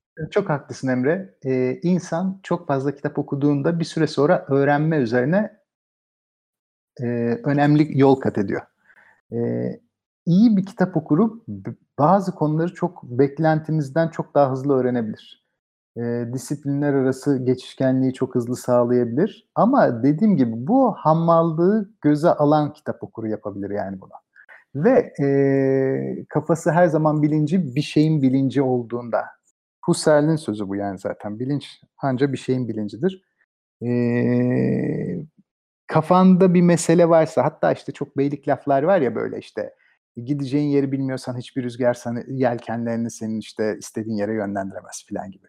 E, Bu beylik laf bir anlamda hani biraz da doğru. Eğer e, gerçekten bir amaç varsa e, ona göre sürekli çalışa çalışa amaca uygun şekilde öğrenme bir yerlerden bilgiyi birleştirip bir bütün haline getirme, sentezleme bir meleke kazanıyor. E, mesela kitapların neresinde, neyden bahsediyor? Çoğu kişi mesela Twitter'da bile iletileri anlayamıyor değil mi? Geriye verdiği cevaplar öyle cevaplar veriyor ki ya veya öyle eleştiriler getiriyor ki diyorsun ki vay canına ya 140 karakterlik bir şey bile okuyup anlayamıyor. E, sayfa sayısı arttıkça anlama ihtimali tabii daha çok düşüyor. Bunun için nasıl bir insan çok fazla her gün kutu paketliyorsa, bu kutu paketlemede acayip uzman oluyor ve herkesten çok daha kısa sürede çok daha nitelikli kutu paketliyorsa, kitap okumada böyle bir şey. Kişi ne kadar fazla okursa bir kitapta daha önemli bilgiler nereye saklanır? En önemli açıklamalar hangileridir? Ha, sayfanın nereleri gereksizdir, nereleri çok gereklidir, nereleri ideolojiktir veya e, belli manipülasyonlar içeriyordur, nereleri içermiyordur. Bunlar hep tanıdık gelmeye başlar. E, bu yüzden çok hızlı bir şekilde yeni inşa yapmak mümkün olur. Mesela kafanızda bir soru yoksa veya bir algı yoksa, diyelim ki sosyal tarih çalışıyorum ya da tarih çalışıyorum diyelim ki. Tarih çalışırken hep şöyle düşünürüm. Derim ki ben o dönemdeki bir insan olsaydım hangi sorunlardan muzdarip olurdum? Bu kitap bu muzdarip olacağım sorunlara karşılık veriyor mu? Bak şöyle bir şey olmuştu Emre. Herhalde ben üniversite 1'deydim 16 yaşında. Ee, iktisat tarihi, ben iktisat mezunuyum biliyorsun. Ee, İktisat tarihi dersinde, Türk iktisat tarihiydi herhalde. Ee, işte Osmanlı e, toprak sistemi filan işte tımar sistemi biliyorsun. Ee, hı hı. Ben de kafamda şimdi düşünüyorum. İşte diyorum ki tımarlı sipahi şu kadar asker götürecek. işte karşılığında şu kadar kişiye işte zırh sağlayacak, at sağlayacak. Onu düşünüyorum, bunu, düşünüyorum. Bir evren kuruyorsun. Derdim ki bir roman yazacak kadar oradaki evreni bilebilirsen o zaman oranın tarihiyle ilgili bir şeyler bilebilirsin. Ama elimizdeki kaynaklarda tabii buna el vermiyor değil mi? Ve el vermediği gibi çoğu kişi birbirinin kitabını okuyarak devam ettiği için kitaplar arasında bir nakli bilgi oluyor ama merak bilgisi oluşmuyor. O da o dönemde bak hocaya şeyi sormuştum. Demiştim ki ben de şunu merak etmiştim. Ya bu adamlar tarımla günde kaç saat geçiriyor ki adam başka şunu yapsın, bunu yapsın? Mesela bunun cevabını hiç bilen çıkmadı biliyor musun? Çok ilginç o kadar profesörden. Hiç akıllarına bile gelmemiş. Bir tanesine çok ilginç gelmişti soru. Şimdi enteresanmış gerçekten. Evet, bir okuma yaparken başlangıçta yanıt aradığın sorular yoksa, yani senin işletim sistemin zayıfsa, sen sadece okuduğun kitapla sınırlı kalıyorsan zaten kitaptan, kitabın sağladığından daha düşük bir verim elde ediyorsun. Çünkü bütün kitabı sonuçta aklında tutamayacaksın. Baştan senin bu konuyla ilgili bir hipotezin yoksa ki hipotezin e, doğru çıkması gerekmez. Hipotezin yanlış çıkması da son derece verimli bir okumadır ve genellikle de hipotez yanlış çıkar. Ee, ama bir hipotez çerçevesinde okumuyorsan kitabın her şeyini unutursun. Bana bazen diyorlar ki sen nasıl bütün kitapları aklında tutuyorsun? Tutamıyorum ki tabii ki. Niye peki konuyu hatırlıyorsun deniyor. Konuyu şundan hatırlıyorum. Çünkü kafamda bir soru var. Konu üzerine tek bir kitaptan okuduğumda hiçbir zaman tatmin olamayacağı için insan kendi sorularının aynılarını hiçbir yazar sor sormamış oluyor. Sen kafandaki soruları yanıtlamaya çalışıyorsan diyelim ki hipotetik söylüyorum. Diyelim ki Ermeni sorunu çalışıyorsun Ermeni sorununu düşündün düşündün diyelim ki 15 tane kitap okudun başta. 15 kitap okuduktan sonra tarihsel olarak birazcık hakimsin. Şu tarihte şu olmuş, bu tarihte bu olmuş, işte şu kararname çıkmış, bu bilmem ne olmuş. Artık bir outline yapabilirsin. Şimdi bu outline olduğunda kafana bir sürü şey oturmayacaktır. Diyeceksindir ki ya peki böyle oluyor neden böyle olsun? Burada bilmem ne açığı var. Burada şu şu şunu sağlıyor ama neden öyle bir şey olsun? Şu yazar şöyle diyor ideolojik olarak böyle demiş olabilir. Kafanda artık senin bir hipotezin var. Bu hipoteze uygun artık bilgi sağlamaya çalışıyorsun. O yüzden yeni okuduğun kitaplarda sürekli olarak aynı anlatıyı anlatan farklı yazarların kitaplarını okuyorsun, okuyorsun, okuyorsun ve aralardaki nüanslardan farklı e, tarihsel kayıtlar bulmaya, farklı yorumlar bulmaya odaklanıyorsun. İşte o zaman bir konu hakkında sen kafanda bir hipotez varken tekrar tekrar okuma yaptığında kendi hipotezinle e, boğuştuğun için ve çok fazla kitap okuduğun için aynı konu üzerine diyelim ki 40 tane okuyorsun artık onları unutmuyorsun. Ama bir konu hakkında bir kitap okursan, iki kitap okursan, üç kitap okursan o konuyu unutman kadar doğal bir şey olamıyor. Şimdi buradan nereye gelmiş olduk? Demek ki kitap okuma senin bir meselen varsa senin için anlamlı. Senin veri çekmekten sonunda ulaşmayı düşündüğün bir yer varsa senin için kitap okumak anlamlı. Mesela bak bana çok şu soru geliyor. Çok acayip sinir oluyorum biliyor musun Emre? Hocam bana kitap Nedir hocam? Geliyor mu Evet. sesim? Çok evet evet. Çok klişe, acımasız bir soru. Hocam bana kitap öner. Ya şimdi şöyle bir durum var. Kitap tabii ki önereyim ama neye göre önerelim? Birincisi ben başka bir insanım, sen başka bir insansın. Benim başka meselelerim var, senin başka meselelerin var. Mesela diyorum ki hangi alanda olsun? Felsefe olsun diyor. Felsefede başlangıça göre olsun. Yani her ben mesela sosyal bilimlere Benedict Anderson'un hayali cemaatleriyle başlamıştım. Yani size de onu mu söyleyelim? Çünkü ben bence yanlış bir yerden başladım. Bunun doğrusu ya da yanlışı olmaz. Çünkü anlam vermeye çalışacağın evren koskocaman bir resimdir ve bu resmin zorunlu olarak kıyısından, köşesinden, ortasından, kıyısından, bilmem neresinden başlayacaksın. Ama buranın neresi olduğu hiç önemli değil. Çünkü resim önünde sonunda zaten tamamlanamayacak. Her zaman bazı yerleri açıkta kalacak ama herkes başka yerinden bunu tutup bakacak. Dolayısıyla bu kitap meselesi bana anlamlı gelmiyor. Bana açıkçası sormayın hangi kitabı okuyalım diye. Hani bana mantıklı gelmiyor yani çünkü. Ee, veya bak şöyle tam kelimesi kelimesine böyle diyen de oluyor. Ben entelektüel olmak istiyorum hangi kitapları okuyayım? Öyle bir zihin yapısı var ki kafasında. Sanki hiçbir meseleyi aramasına gerek olmadan birkaç tane kitabı okuduğunda genel bir evren üzerine teori oluşacak kafasında ve istediği gibi konuşacak, yapacak, edecek. Ya böyle bir şey olmuyor hakikaten. Ee, her konuda olduğu gibi bu konuda sürekli kendisini diri tutmak isteyen, e, iki hafta okuma yapmadığında, bir hafta okuma yapmadığında gerileyen, e, son derece e, insanın tozuları gibi işte, e, kalfları gibi, bacak kasları gibi bir şey çalıştırılmaya, sürekli çalıştırılmaya e, muhtaç bir şey. Yani bu e, birkaç kitap okuyup halledilebilecek bir durum değil. Dolayısıyla böyle bir şey olmaya hani belki de bilmiyorum boş boşuna isteklenmeye gerek olmayabilir. Yani bu bir yaşam tarzı. Nasıl zayıf insanlar bir yaşam tarzının sonucunda zayıf ve sağlıklı kalıyor veya işte e, bir futbolcu nasıl sürekli olarak yıl içinde çok ağır antrenmanlar yaparak anca fit kalıyor ve yazın geri döndüğünde göbekleniyorlar işte çok hızlı bir şekilde kampa giriyorlar. Bu da öyle bir şey. Bu bir hayat tarzı. Nasıl ben futbolcu olmak için bana birkaç tane hareket öğret, işte topu nasıl zıplatacağıma dair şunları şunları söyle, işte nasıl 90'a atıyorsun topu şut attığında bunu bana göster demekle bana iki tane, üç tane kitap öner de ben de entelektüel olayım demek tam aynı mantıkta bir şey yani. Ee, bu yüzden altını tekrar tekrar çiziyorum kişinin bir meselesi varsa okuma anlamlıdır. Bu mesele ben entelektüel olacağım olamaz. Bu mesele şu olabilir. Diyelim ki ben Türkiye'nin bugün ekonomik geri kalmışlığının nedenini araştıracağım. Bu bile çok geniş de hani diyelim bu olabilir. Veya işte ben e, felsefede özgür irade üzerine çalışacağım. Çivinin gerekliliği üzerine çalışacağım. Eğer böyle bir konunuz varsa bir merak alanınız varsa bunun üzeri doldurulabilir. Bu merak merak alanı da sürekli olarak değişebilir. Yani e, bu yılın 3 ayında şunu merak edersiniz, yılın 4 ayında bunu merak edersiniz.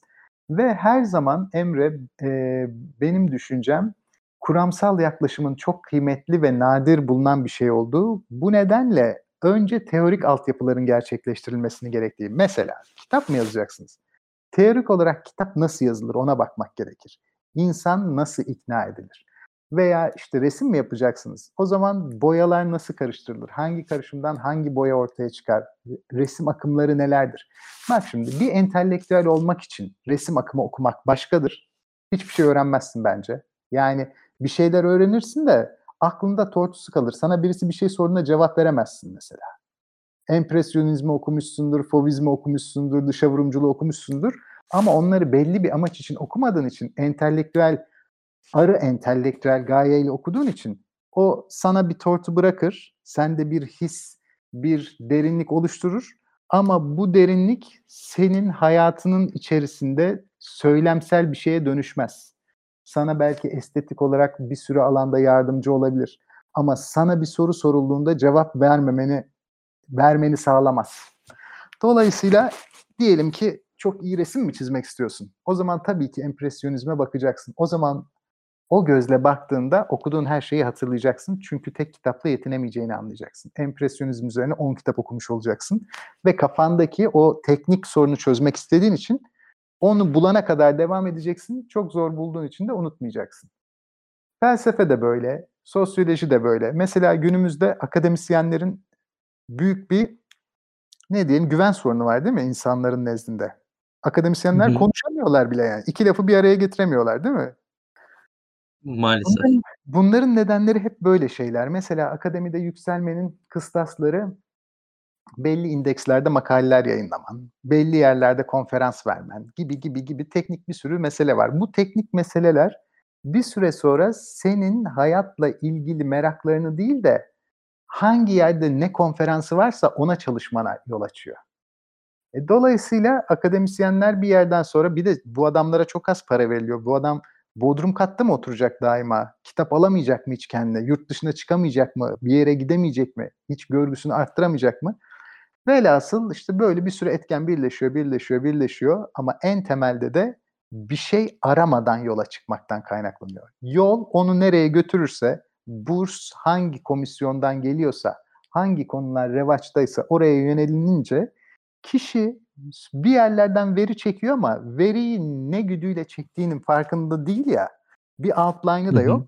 O zaman bu gelen veriler tıpkı internette serbestçe radikaller gibi dolaşan e, serbest radikaller gibi bilgilere dönüşüyor. Yani bir senteze ulaşmıyor. Burada bir yapı kurulması söz konusu değil. Bir yapı kurmak için en baştan yanlışlanacak da olsa daha sonra bir hipotezin olmalı. Hipotezin yanlışlandı mı? Bence müthiş. Çoğu zaman zaten dediğim gibi yanlışlanacak. Ama sen hipotez yanlışlanırken bir yapıyı sökerken başka bir yapıya tekrar ulaşabiliyor olacaksın. O yüzden de her şeyi her şeye bağlayabileceksin. Bugün mesela ne konuşmalar görüyoruz? Aşırı atomize konuşmalar. Çünkü konuşmasının bağlamının üzerinde bir fikri yok. Bir yerden bir şeyler okumuş oluyor. Bir yerden başka şeyler. Bu şeyler birbiriyle çeliştiğinde bile bazen farkına varmıyor. Çünkü aralarında bir bağlantı inşa etmemiş. Hep dediğim gibi yine aynı şeye geliyor. Bilinç ancak bir şeyin bilincidir. Eğer bir şeye yönelmiş bir bilinç yoksa ortada bilinç yoktur. Bilinç yoksa kakafoni vardır. Hiçbir şey yoktur yani. Değil mi ortada? Çünkü insanı diğer varlıktan ayıran tek şey olsa olsa bilinçtir. Bunun üzerine belki bir daha başka bir zaman konuşuruz. Çünkü bilinç konusu biraz şey. Kesinlikle ee, çok daha derin bir konu. Evet biraz daha karmaşık bir konu yani. Ki ben felsefi olarak yaklaşacağım. Hani nörobilim olarak zaten bilmiyorum. Ama felsefi olarak bunun üzerine konuşmak isterim başka bir zaman. Ee, hocam e, çok kapsamlı bir şekilde ki zaten sizin e, retoriğinizdeki en beğendiğim noktalardan bir tanesi de e, kendi cümlelerinizin doğurduğu soruları kendinize sorup o konuşmayı o şekilde devam ettirerek aslında bir bağlam inşa etmeniz. Ve bu ba- deminki e, sorunun getirdiği noktada biraz e, teorik olarak kitap seçmeden bahsediyoruz ama şöyle Hı. bir durum var. E, şimdiki konumuz aslında e, kısıtlı bir zaman diliminde dünyada olduğumuzun bilincinde olduğumuz için e, okuyabileceğimiz konuların ve işte ayırabileceğimiz zamanın kısıtlılığından dolayı bir seçim noktası. Ve bu yüzden e, her birimiz işte bir konu seçerken oradaki e, kitapları araştırırken bir metot gidiyoruz. E, ki sizin e, biraz önceki kitap okuma deneyiminizdeki metodolojiyi düşünürsek kitap seçerken ve bir konuyu kapsamlandırırken güttüğünüz metodoloji bağlamında neler söyleyebilirsiniz hocam? Aslında bununla ilgili birazcık konuşmuş da bulunduk yani. Şimdi hı hı. en önemli şey kitabın arkasındaki kaynakça. Ben hemen ilk kaynakçaya bakarım.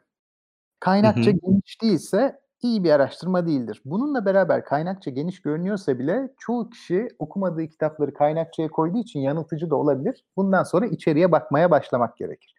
İçeriye bakıldığında mesela dikkat edin, çok komik ya bu. Ee, bir konuyla ilgili bilgisi olmayanlar genellikle ilk kurduğu cümle şu olur.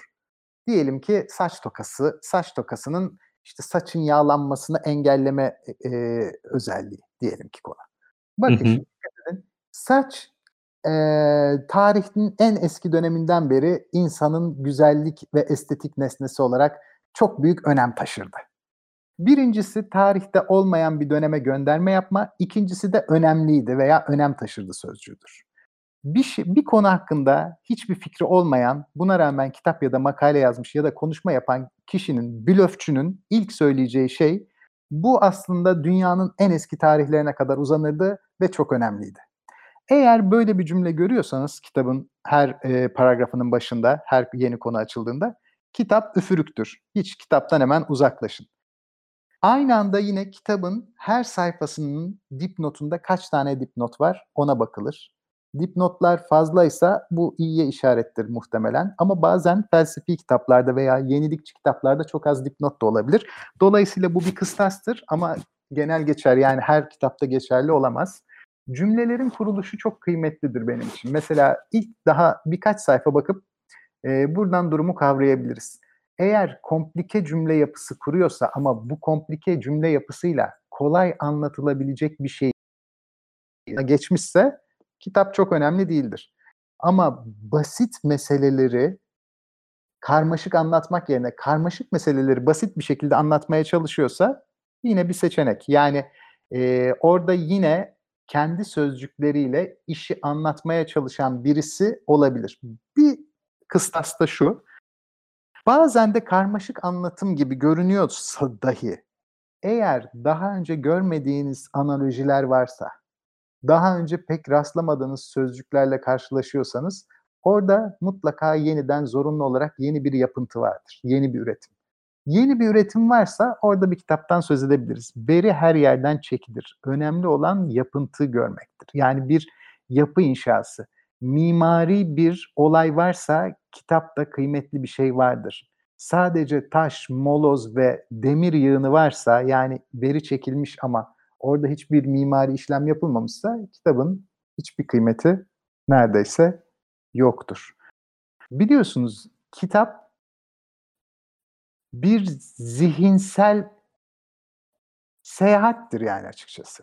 Bu zihinsel seyahatte kişi sürekli olarak şu önemlidir, bu böyledir, şu bilmem nedir filan diye böyle yuvarlak laflar söylüyorsa hemen anlarsınız yani bunu aslında açıkçası.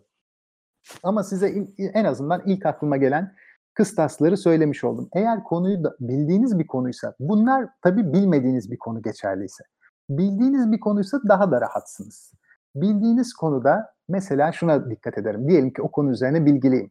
Derim ki kaynakçada şuna bakarım. Benim okumadığım kitapları okumuş mu? Mesela diyelim ki ben İtalyanca bilmiyorum. Kaynakçasında İtalyanca kitaplar varsa benim ilgilendiğim bir konuda o kitap benim için daha öne geçer. Her şey aradığımız şeyle ilintili şekilde kıymetli ya da kıymetsiz olur değil mi? Mesela çok susadığında çölden çıktığında nasıl pırlanta senin için değersiz? Kitapta da öyle. Mesela bir başkası için çok yaşamsal olan bir kitap senin için hiçbir kıymet üretmiyor da olabilir. Kısıtlı zaman içerisinde kitap seçimi deyince benim aklıma birazcık açıkçası tehlikeli bir alan geliyor e, Emre. Şundan o da e, çalışma yapılırken insan zamanının kısıtlı olduğunu düşünürse çok dandik çalışma yapar. İnsan her zaman zamanının sınırsız olduğunu düşünerek çalışacak. Hani ama şunu da söyleyeyim, her yiğidin yoğurt yiyişi farklı tabii.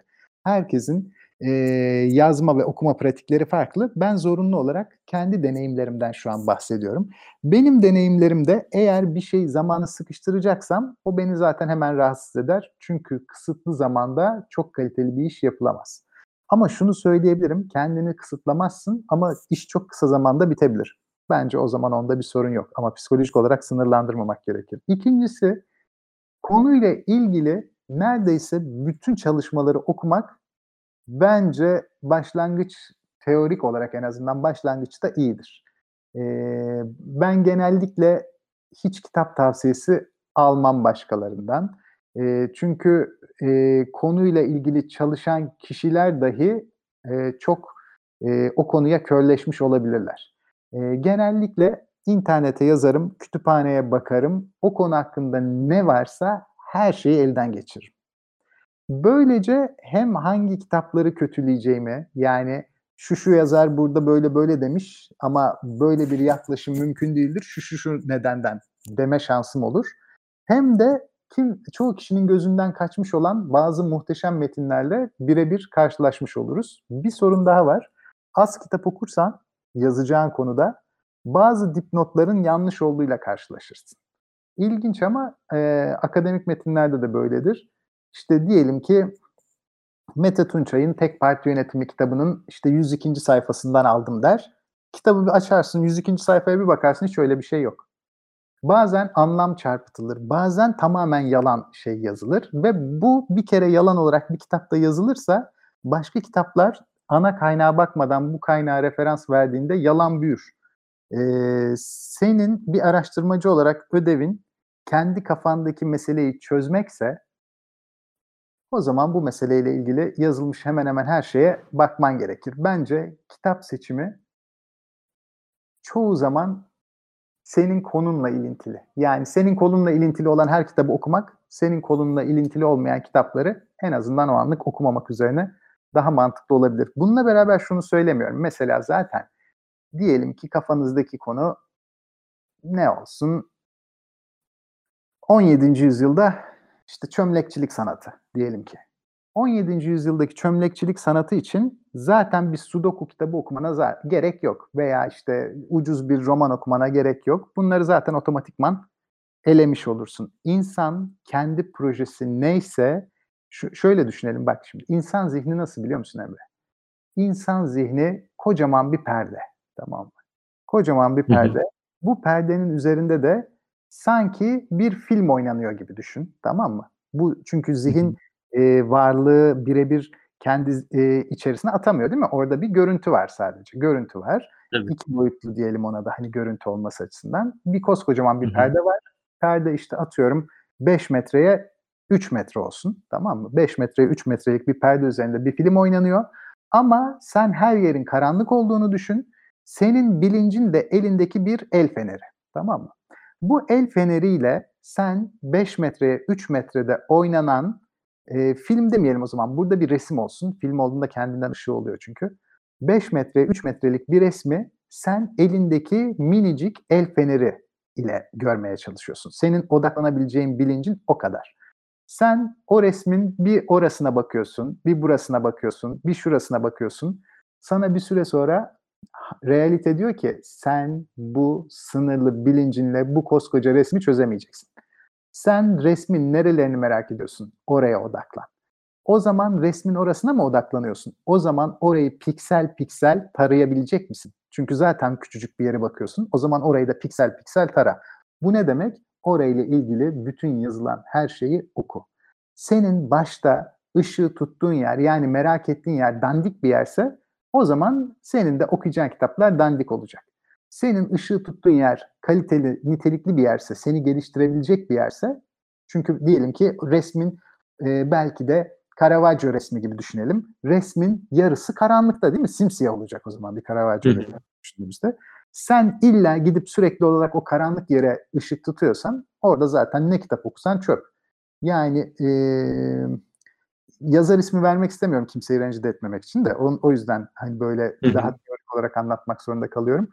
E, sen senin seçtiğin konu nitelikliyse onun üzerine bütün kitapları oku. Bir yerden sonra zaten nitelikli niteliksiz ayırt edeceksin. E, hocam gerçekten zaten konuları e, bir felsefi bağlamda da ele almanız açısından çok kapsamlı bir konu seçimi oldu, kitap seçimi oldu. Ama benim ilgimi çeken şöyle bir nokta oldu hocam. E, zaman mevzusuna bakışınız ve bu konudaki e, daha önce duymadığım fikirleriniz aslında bu konu bildiğiniz gibi çok e, entelektüelliğin birinci aşaması olan işte zam, bir kişi karnı tok değilse veya işte zamanı yoksa bu mevzulara giremez gibi bir e, durum söz konusu. Yani biraz daha burada zaman ve e, bu entelektüel uğraşların e, birbiri arasındaki ilintiye değinebilir miyiz? Yine burada Emre ben uzman olmadığım bir konu olduğu için kendi kişisel deneyimimden söyleyeceğim. Yani. Dolayısıyla bu evrensel genel geçer olmayabilir. Ben sadece bende nasıl gerçekleştiğini söyleyeceğim.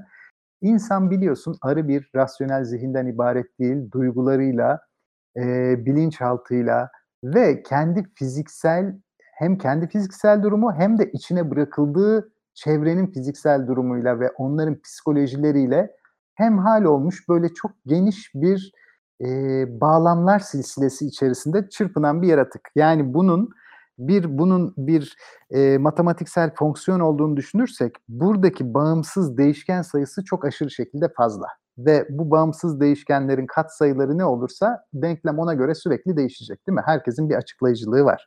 Bu açıklayıcılık oradaki kat sayıların değişmesine göre her bağımsız değişkenin açıklayıcılığı sürekli olarak değişecek. Şimdi benim hayatımdakini düşünüyorum ben çok uzun süre reel hayattan hoşlanmadım ve hayattan sürekli olarak sapmalar gerçekleştirmek istedim. Bana dayatılan veya benim hali hazırda bulduğum hayat benim hiçbir zaman hoşuma gitmedi. Bu hayatı değiştirmek için sürekli olarak çabalamam gerekiyordu ve çabalarken de kaçmak da bu çabalamaya dahildi.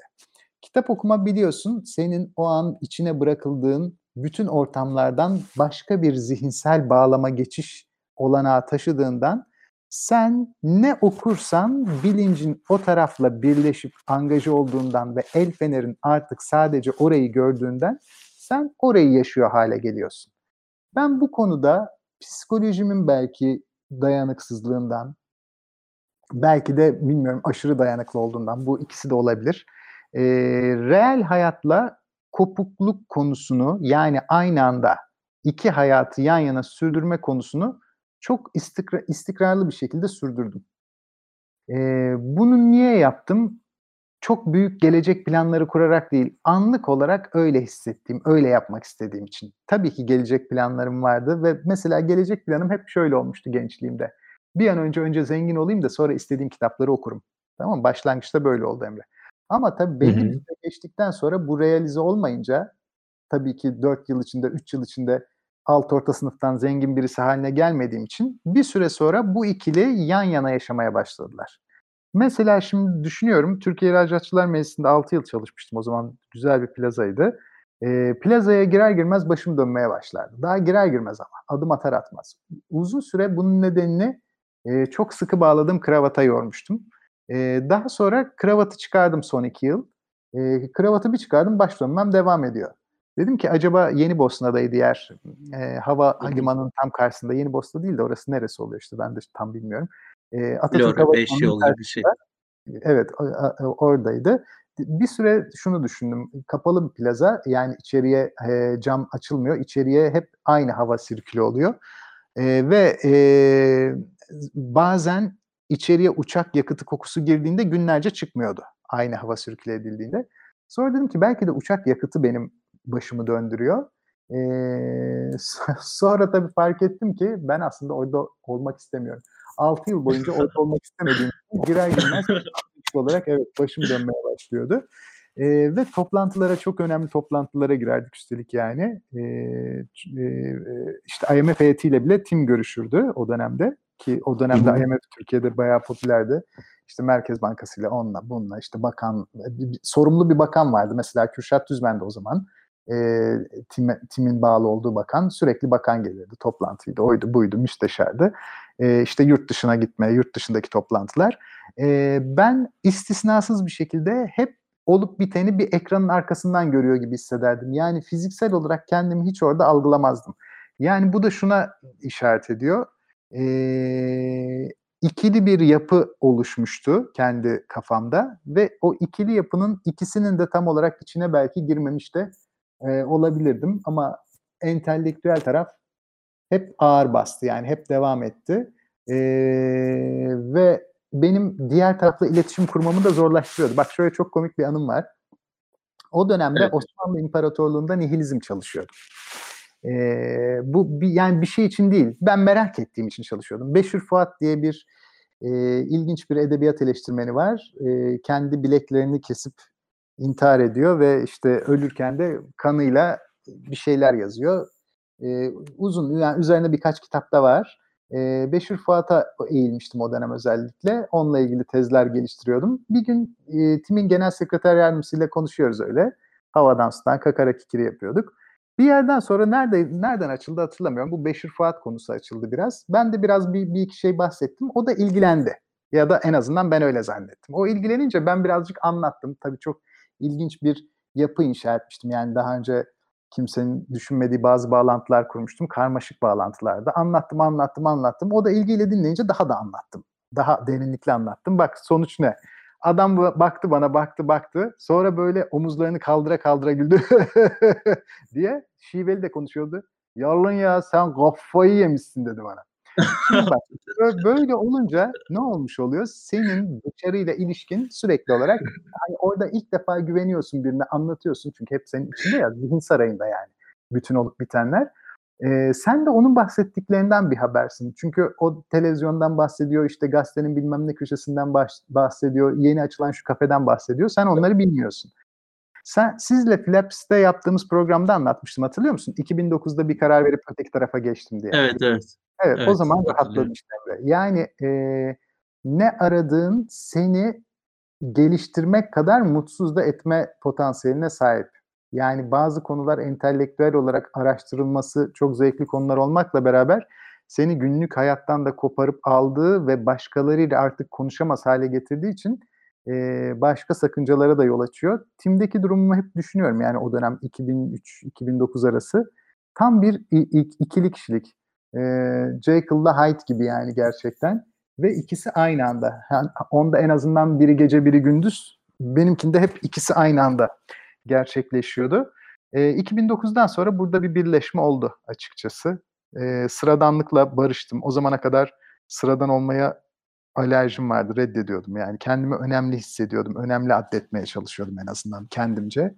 E, ama şunu da söyleyeyim, bugün dahi bazen içinden çıkamadığım entelektüel meseleler olduğunda 2009 öncesindeki Yalın nasıl düşünürdü diye ona gönderme yapıyorum ve çoğu zaman da işin içinden çıkıyorum biliyor musun? O zamanki dönemdeki hmm. zihinsel kavrayışa yani veya o, o düşünüş pratiğine bir an dönebiliyorsun. Bazen öyle işin içinden çıktığım oluyor. Velhasıl yine bir bayağı bir şey oldu. Konu dağıldı, saçıldı. Ne başta yok hocam bence yok yok kısıtlı zamanda kitap seçimi mevzusu vardı. İşte biraz daha şey konuşmuştuk. E, nedir onun adı? Ben zamanla entelektüellik arasındaki bağ falan sormuştum ama e, çok yani bence çok verdiğiniz e, örnekler ve hikayeler de aslında çok konunun ilintiliydi yani konuyla. O yüzden hiç e, problem değil ki bence seyirciler, şey dinleyiciler de e, bu hikayeleri duymaktan e, çok mutlu olmuşlardı.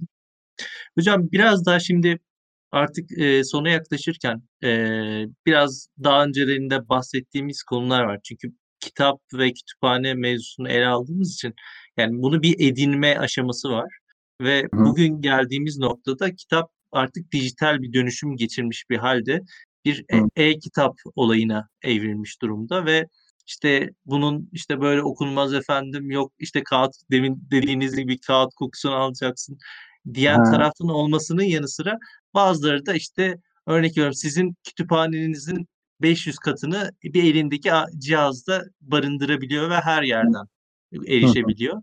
E, dijitalleşme ve kitap satın alma üzerine neler düşünüyorsunuz ve nasıl metotlar e, gidiyorsunuz onları merak ediyorum hocam.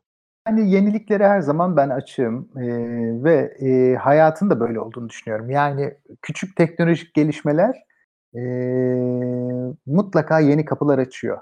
E, bununla beraber dijital kitap ben de kullanmakla beraber bazı çünkü e, işte Amazon'dan hızlı almam gerekiyor. Hemen Kindle'a indiriyorum. E, öteki türlü işte shipping var, uzun sürüyor gelmesi. E, ama hı hı. şunu söyleyebilirim, e, çok fazla konuya çalıştı, çalışınca insan e, hangi kitapların elinden geçtiğini e, bir anlık çalışma içerisinde unutabiliyor.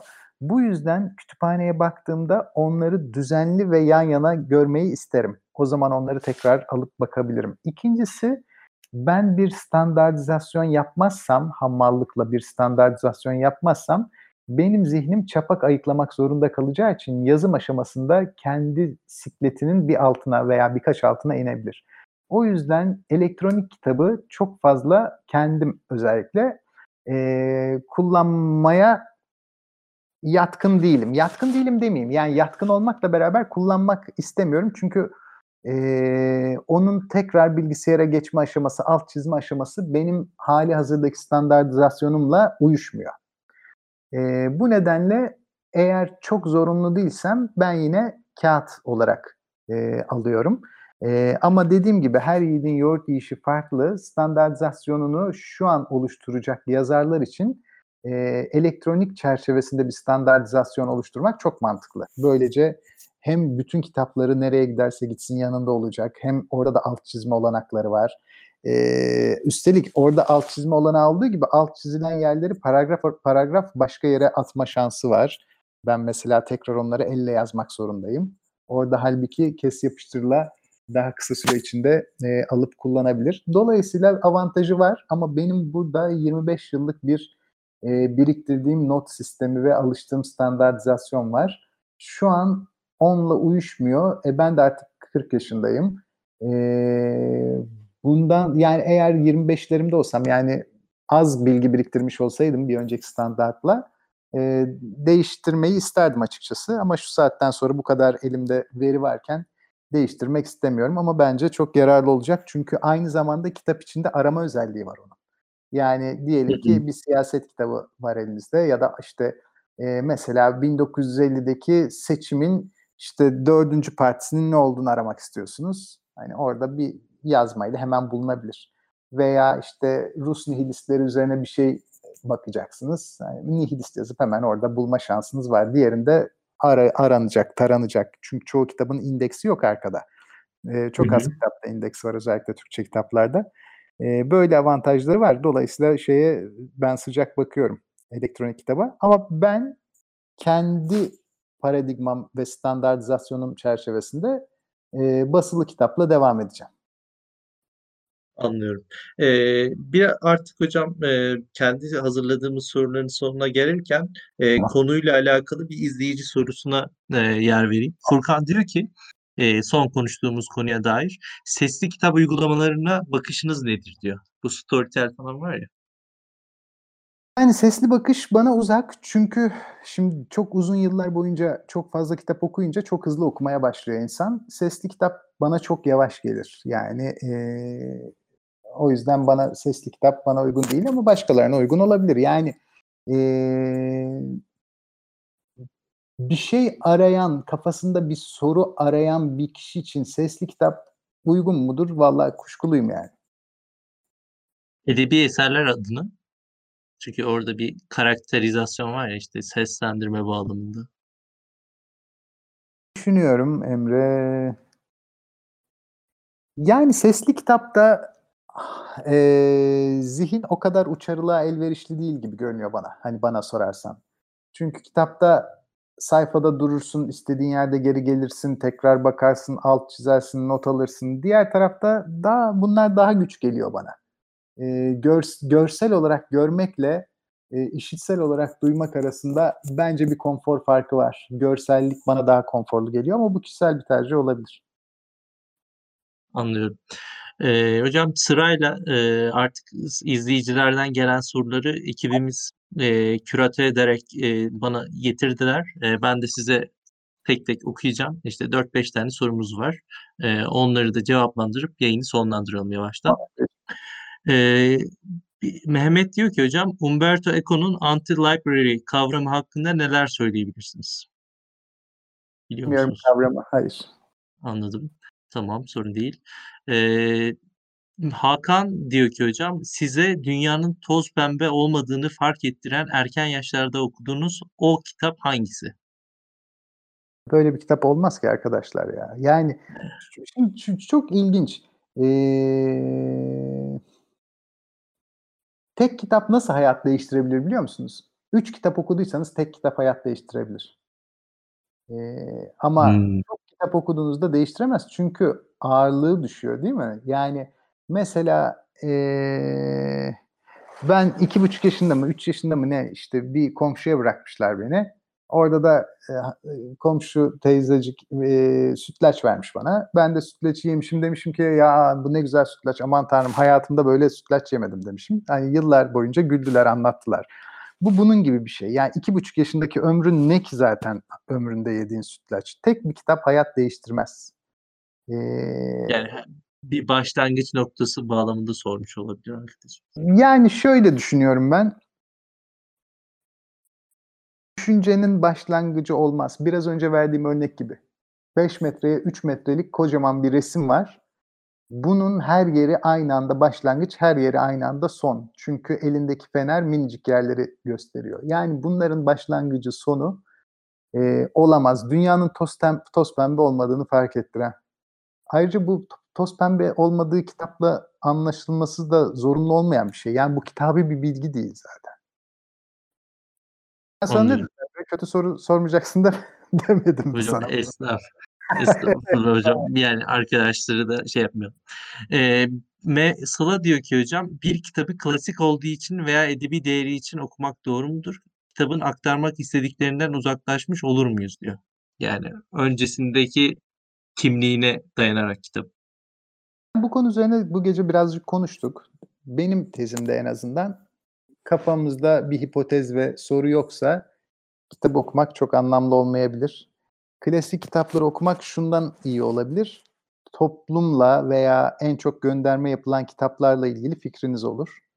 Ee, bazen de hiç beklemediğiniz şekilde sizi çarpabilir. Mesela Dostoyevski benim üzerimde önemli etkiler yaptı ama Dostoyevski'yi okurken öylesine okumamıştım. Yani kafamda bir sürü sorular vardı. Dostoyevski sorulara yanıt açtı.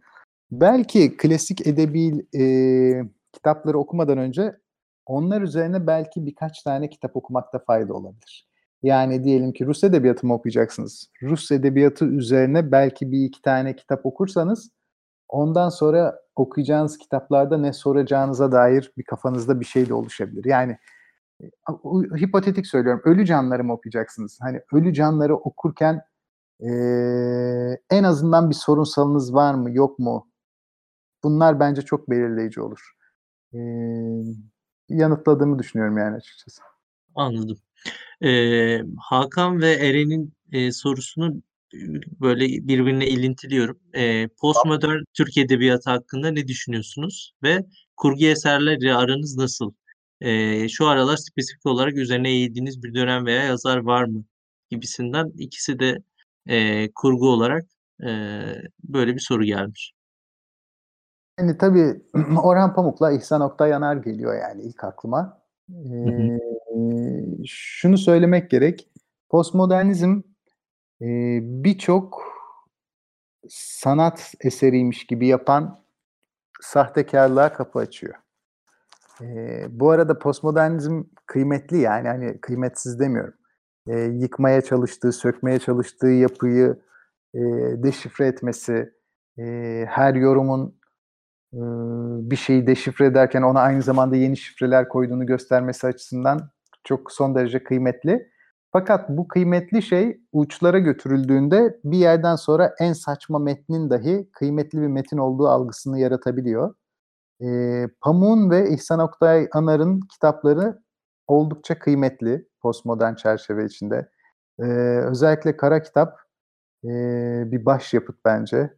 E, kendine ait bir e, ismi de oldu. Ansiklopedist tarzı diyorlar sanırım. E, Dolayısıyla böyle çok dünya çapında örnekler var. Ama şunu da söyleyeyim yani bu bir postmodern kitap diye kakalayıp bize saçma sapan yazılmış kitap sayısı çok daha fazla. Anlıyorum. Hocam eee, biraz daha kitap değil de bir düşünce sorusu var. Eee, Cumhuriyet'in ilk yıllarında kiloyla satılan arşiv evrakları hakkında ne düşündüğünüzü sorabilir miyiz demiş Fatih. Hani sizin de tarihçi bir yanınız olduğu için aslında bu soruyu yanıtlamanız güzel bir şey olabilir. Birincisi bundan tabii şöyle düşünmek lazım. Birincisi tam olarak satılıp satılmadığını bilmiyorum. Yani hani benim ilgi alanım değil. Tabii ki bunları ben de duydum. Hani bunlar ama şunu söyleyelim. Dedikodu, söylenti ve tarihsel olarak kanıta dayalı bilgi arasında hep bir fark oluyor. Ee, bu konu üzerine ben de aynı şeyleri tabii ki defalarca dolaşımda olduğu için duydum ama üzerine bir araştırma yapmadığım için böyle bir satın alma olup olmadığını bilmiyorum ama e, benim duyumlarımda en azından Bulgaristan'a e, yüklü şekilde bu şekilde Romanya'ya, Bulgaristan'a belge satıldığı şeklinde. Tabii belgelerin oralara satılmasında bir mantıksızlık da yok aslında bir anlamda. Şu anlamda onlar da Osmanlı İmparatorluğu'nun devamı. Osmanlı İmparatorluğu Türkiye'den ibaret değildi, büyük bir coğrafyaydı. Türkiye'nin bunu bu arada bilmediğimi bir daha altını çizeyim. Bilmiyorum. Şu an sadece hani mantıklı fikir e, ileri sürüyorum. Eğer bu şey doğruysa, bu bağlam doğruysa Birincisi bu şekilde, ikincisi de açıklanabilir. İkinci açıklanacak şey de tabii Türkiye Osmanlı İmparatorluğu ile kuruluşundan itibaren ciddi bir gerilim yaşayan ülke. E, milli mücadele Osmanlı İmparatorluğu'nun devamını yani saltanatın ve hilafetin devamı için yapıldığı söylenen bir milli mücadele var ortada. E, ve milli mücadelenin motivasyonu din, İslam yani o dönemde. E, ve hı hı. tekrar söylüyorum e, saltanatı ve hilafeti kurtarmak üzere diye yola çıkan bir e, savaş ve bu savaşta tabi saltanat yanları, hilafet yanları, cumhuriyet yanları büyük bir koalisyon içinde birlikte çarpışıyorlar. Bunun ardından Cumhuriyet kurulduğunda radikal batıcı kanat diğer tarafı tasfiye ettiği için saltanatı da hilafeti de kaldırdığı ve bir cumhuriyete dönüştürdüğü için geçmişiyle de bir hesaplaşmaya girişiyor. Yani Osmanlı'yı çünkü niye yıktın o zaman Osmanlı'yı? Demek ki Osmanlı'da bir sorun var. En azından göstermesi gereken bu. Madem yıktık Osmanlı şu şu şu nedenlerden kötüydü deyip bir bağlantıyı koparma hareketi var değil mi? Dil devrimi bile bununla ilintili. Geçmişin belgelerini okunamaz hale getirme üzerine. Dolayısıyla geçmişin belgelerini de yeni kurulan devletin meşruluğu çerçevesinde yok etmeye çalışmaları kendi içinde tutarsız görünemez. Ee, o, şunu düşünmemiz lazım. Türkiye kurulduğunda kendisini Osmanlı İmparatorluğu'nun devamı olan bir ülke olarak değil, kendisini Osmanlı İmparatorluğu'ndan bağımsızlığını elde eden son ülke olarak pozisyonluyordu. O dönemdeki düşüncelere göre böyle bir şey olup olmadığını tekrar söylüyorum. Böyle bir söylentilerden ben de duydum ama doğrudan bir çalışma alanım olmadığı için hani gerçek mi değil mi emin olamıyorum. Çünkü bazen biliyorsun işte İnönü paranın üzerine resmini e, işte yaptırdı. Atatürk'ten sonra nasıl böyle bir şey yaptı? Bir bakıyorsun yasaya Cumhurbaşkanı'nın resmi olur diyor işte. Hani bazen çarpıtmalarla da gidebiliyor ya o yüzden diyorum bu söylentinin realitesi var mı yok mu bilemiyorum ama realitesi varsa da kendi içinde tutarlı göründü bana. Anlıyorum hocam. Ee, son sorumuz e, biraz da hani benim girişte söylediğim o sizin Rönesans insanı e, kimliğinize e, yatkın bir soru. Hani hayatta tek bir konuda uzmanlık e, mümkün müdür? E, veya işte buna hayat imkan sağlar mı? Ve her konuda okumak mı, bir konuya yoğunlaşmak mı demiş Melisa. Tabii yine ancak kişisel bir yanıt verebilirim yani Melisa'ya. Ee, o da şöyle, e, postmodernizm bazı yerlerde yani çok konuştum üzere bu konu üzerine aslında da hani şimdi çok minicik söyleyip geçeceğim. E, postmodernizm bir kurgusal buluştu da sonra hayatı buraya sıkıştırdı diyemeyiz. E, postmodernizm var olan dünyanın geldiği noktayı tespit eden bir e, betimlemeydi açıkçası. Bu yüzden de kendisini postmodernist olarak e, gördüğümüz hiçbir düşünür neredeyse kendilerinin postmodern olup olmadıkları sorulduğunda kesinlikle postmodern değiliz demişlerdi her seferinde. E, postmodernizm bize artık gerçekliğin yakalanmasının ne kadar güç olduğunu, artık gerçekliğin çok aşırı parçalandığını çünkü çok fazla bilgi biriktiğini ve insanın bu bilgileri tek başına zihninde toplayıp derleyip büyük bir anlatı oluşturamadığını aklında bile bunları tutamayacağını, aklında tutmayı bırak bunlarla zaten karşılaşamayacağını dahi söylüyordu. Yani bütün o kitapları okuyamayacağını, yapamayacağını, edemeyeceğini. Dolayısıyla da üreteceği her bir düşüncenin ancak büyük bir bütünün minicik bir parçası olacağını, bu yüzden de gerçekliği açıklayamayacağını e, söylüyordu. Bu yüzden bana kalırsa kişi bugün zaten böyle bir iddiada bulunamaz. Rönesans'ta niye bulunuyorlardı? Çok az kitap vardı. Hepsini okuyabiliyordu. Hepsinin hepsiyle ilgili son bilgilerin hepsini edinebiliyordu. Bugün böyle bir şansımız yok. Fakat böyle bir şansımız yok diye de tek bir konuya saplanıp bir tek o konuyla ilgili okumak o da bizi varoluşsal olarak sakatlıyor. Hiçbir şeyden haber olmayan ama tek bir konu üzerine bir miktar derinleşmiş bir birey bizi diğer insanlarla iletişim kuramayan, kendi yalnızlığına kapanmış, kendi meseleleriyle başkalarının meselelerine ortaklaşa bir platforma taşıyamayan bir ucube tarzı bir varlığa götürüyor bizi. Ee, şimdi dikkat edersen postmodernizmin önemsediği şey, modernizmin önemsediği şey hakikat veya gerçeklikken postmodernizmin önemsediği şey estetik değil mi? Çünkü hı hı. bir şeyin estetik olup olmaması ki hani bu estetik de Grek estetiği değil yani sonuçta çirkin estetiği de buna dahil. E, hı hı. Hatta Terry Eagleton'ın e, bu konuda bir kitabı var. Orada ayrıntılı aslında anlatılıyor bu. Hani bu estetik hı hı. estetik oldu. Dolayısıyla elimizde bir tek bu estetik kalınca estetik de şu yaşamın ne olduğunu bilemeyiz ama kendi estetik algımız çerçevesinde onun şöyle şöyle olduğunu iddia edebiliriz oluyor. O zaman kendi estetik kurgumuz çerçevesinde, kendi duygusal, içinde rahat edeceğimiz, konfor sağlayabileceğimiz veya kendimize şık görünen bir kişisel yaşam algısı geliştirmek. Dolayısıyla hani ben bunu daha geniş anlatılar inşa ederek yapmak ben, benim hoşuma gidiyor. Ben o yüzden çok fazla konuda okumayı tercih ediyorum. Ama bir başkası daha az işte başkalarıyla iletişimde olmak, tek bir konuda çok derinlemesine ilginç mimariler geliştirmek istiyorsa o da kendi bileceği bir iş derim. E, dolayısıyla bu kişisel bir tercihe dönüşmüş durumda.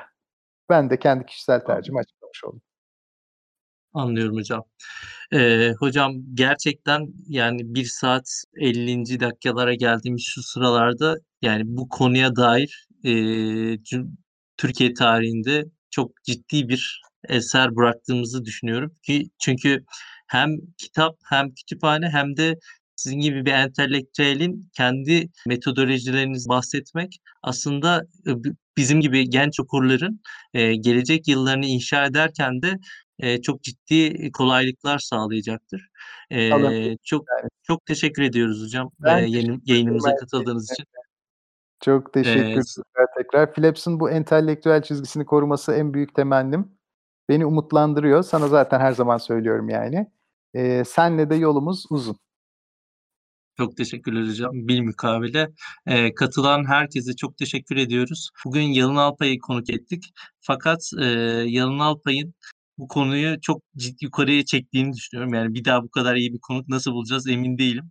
Çok Ama, eee, gerçekten çok doyurucu bir program oldu. Katılan herkese çok teşekkür ediyorum. Çok teşekkür ederim siz herkese. size de hocam. Herkese iyi akşamlar, hoşça kalın. Baybay.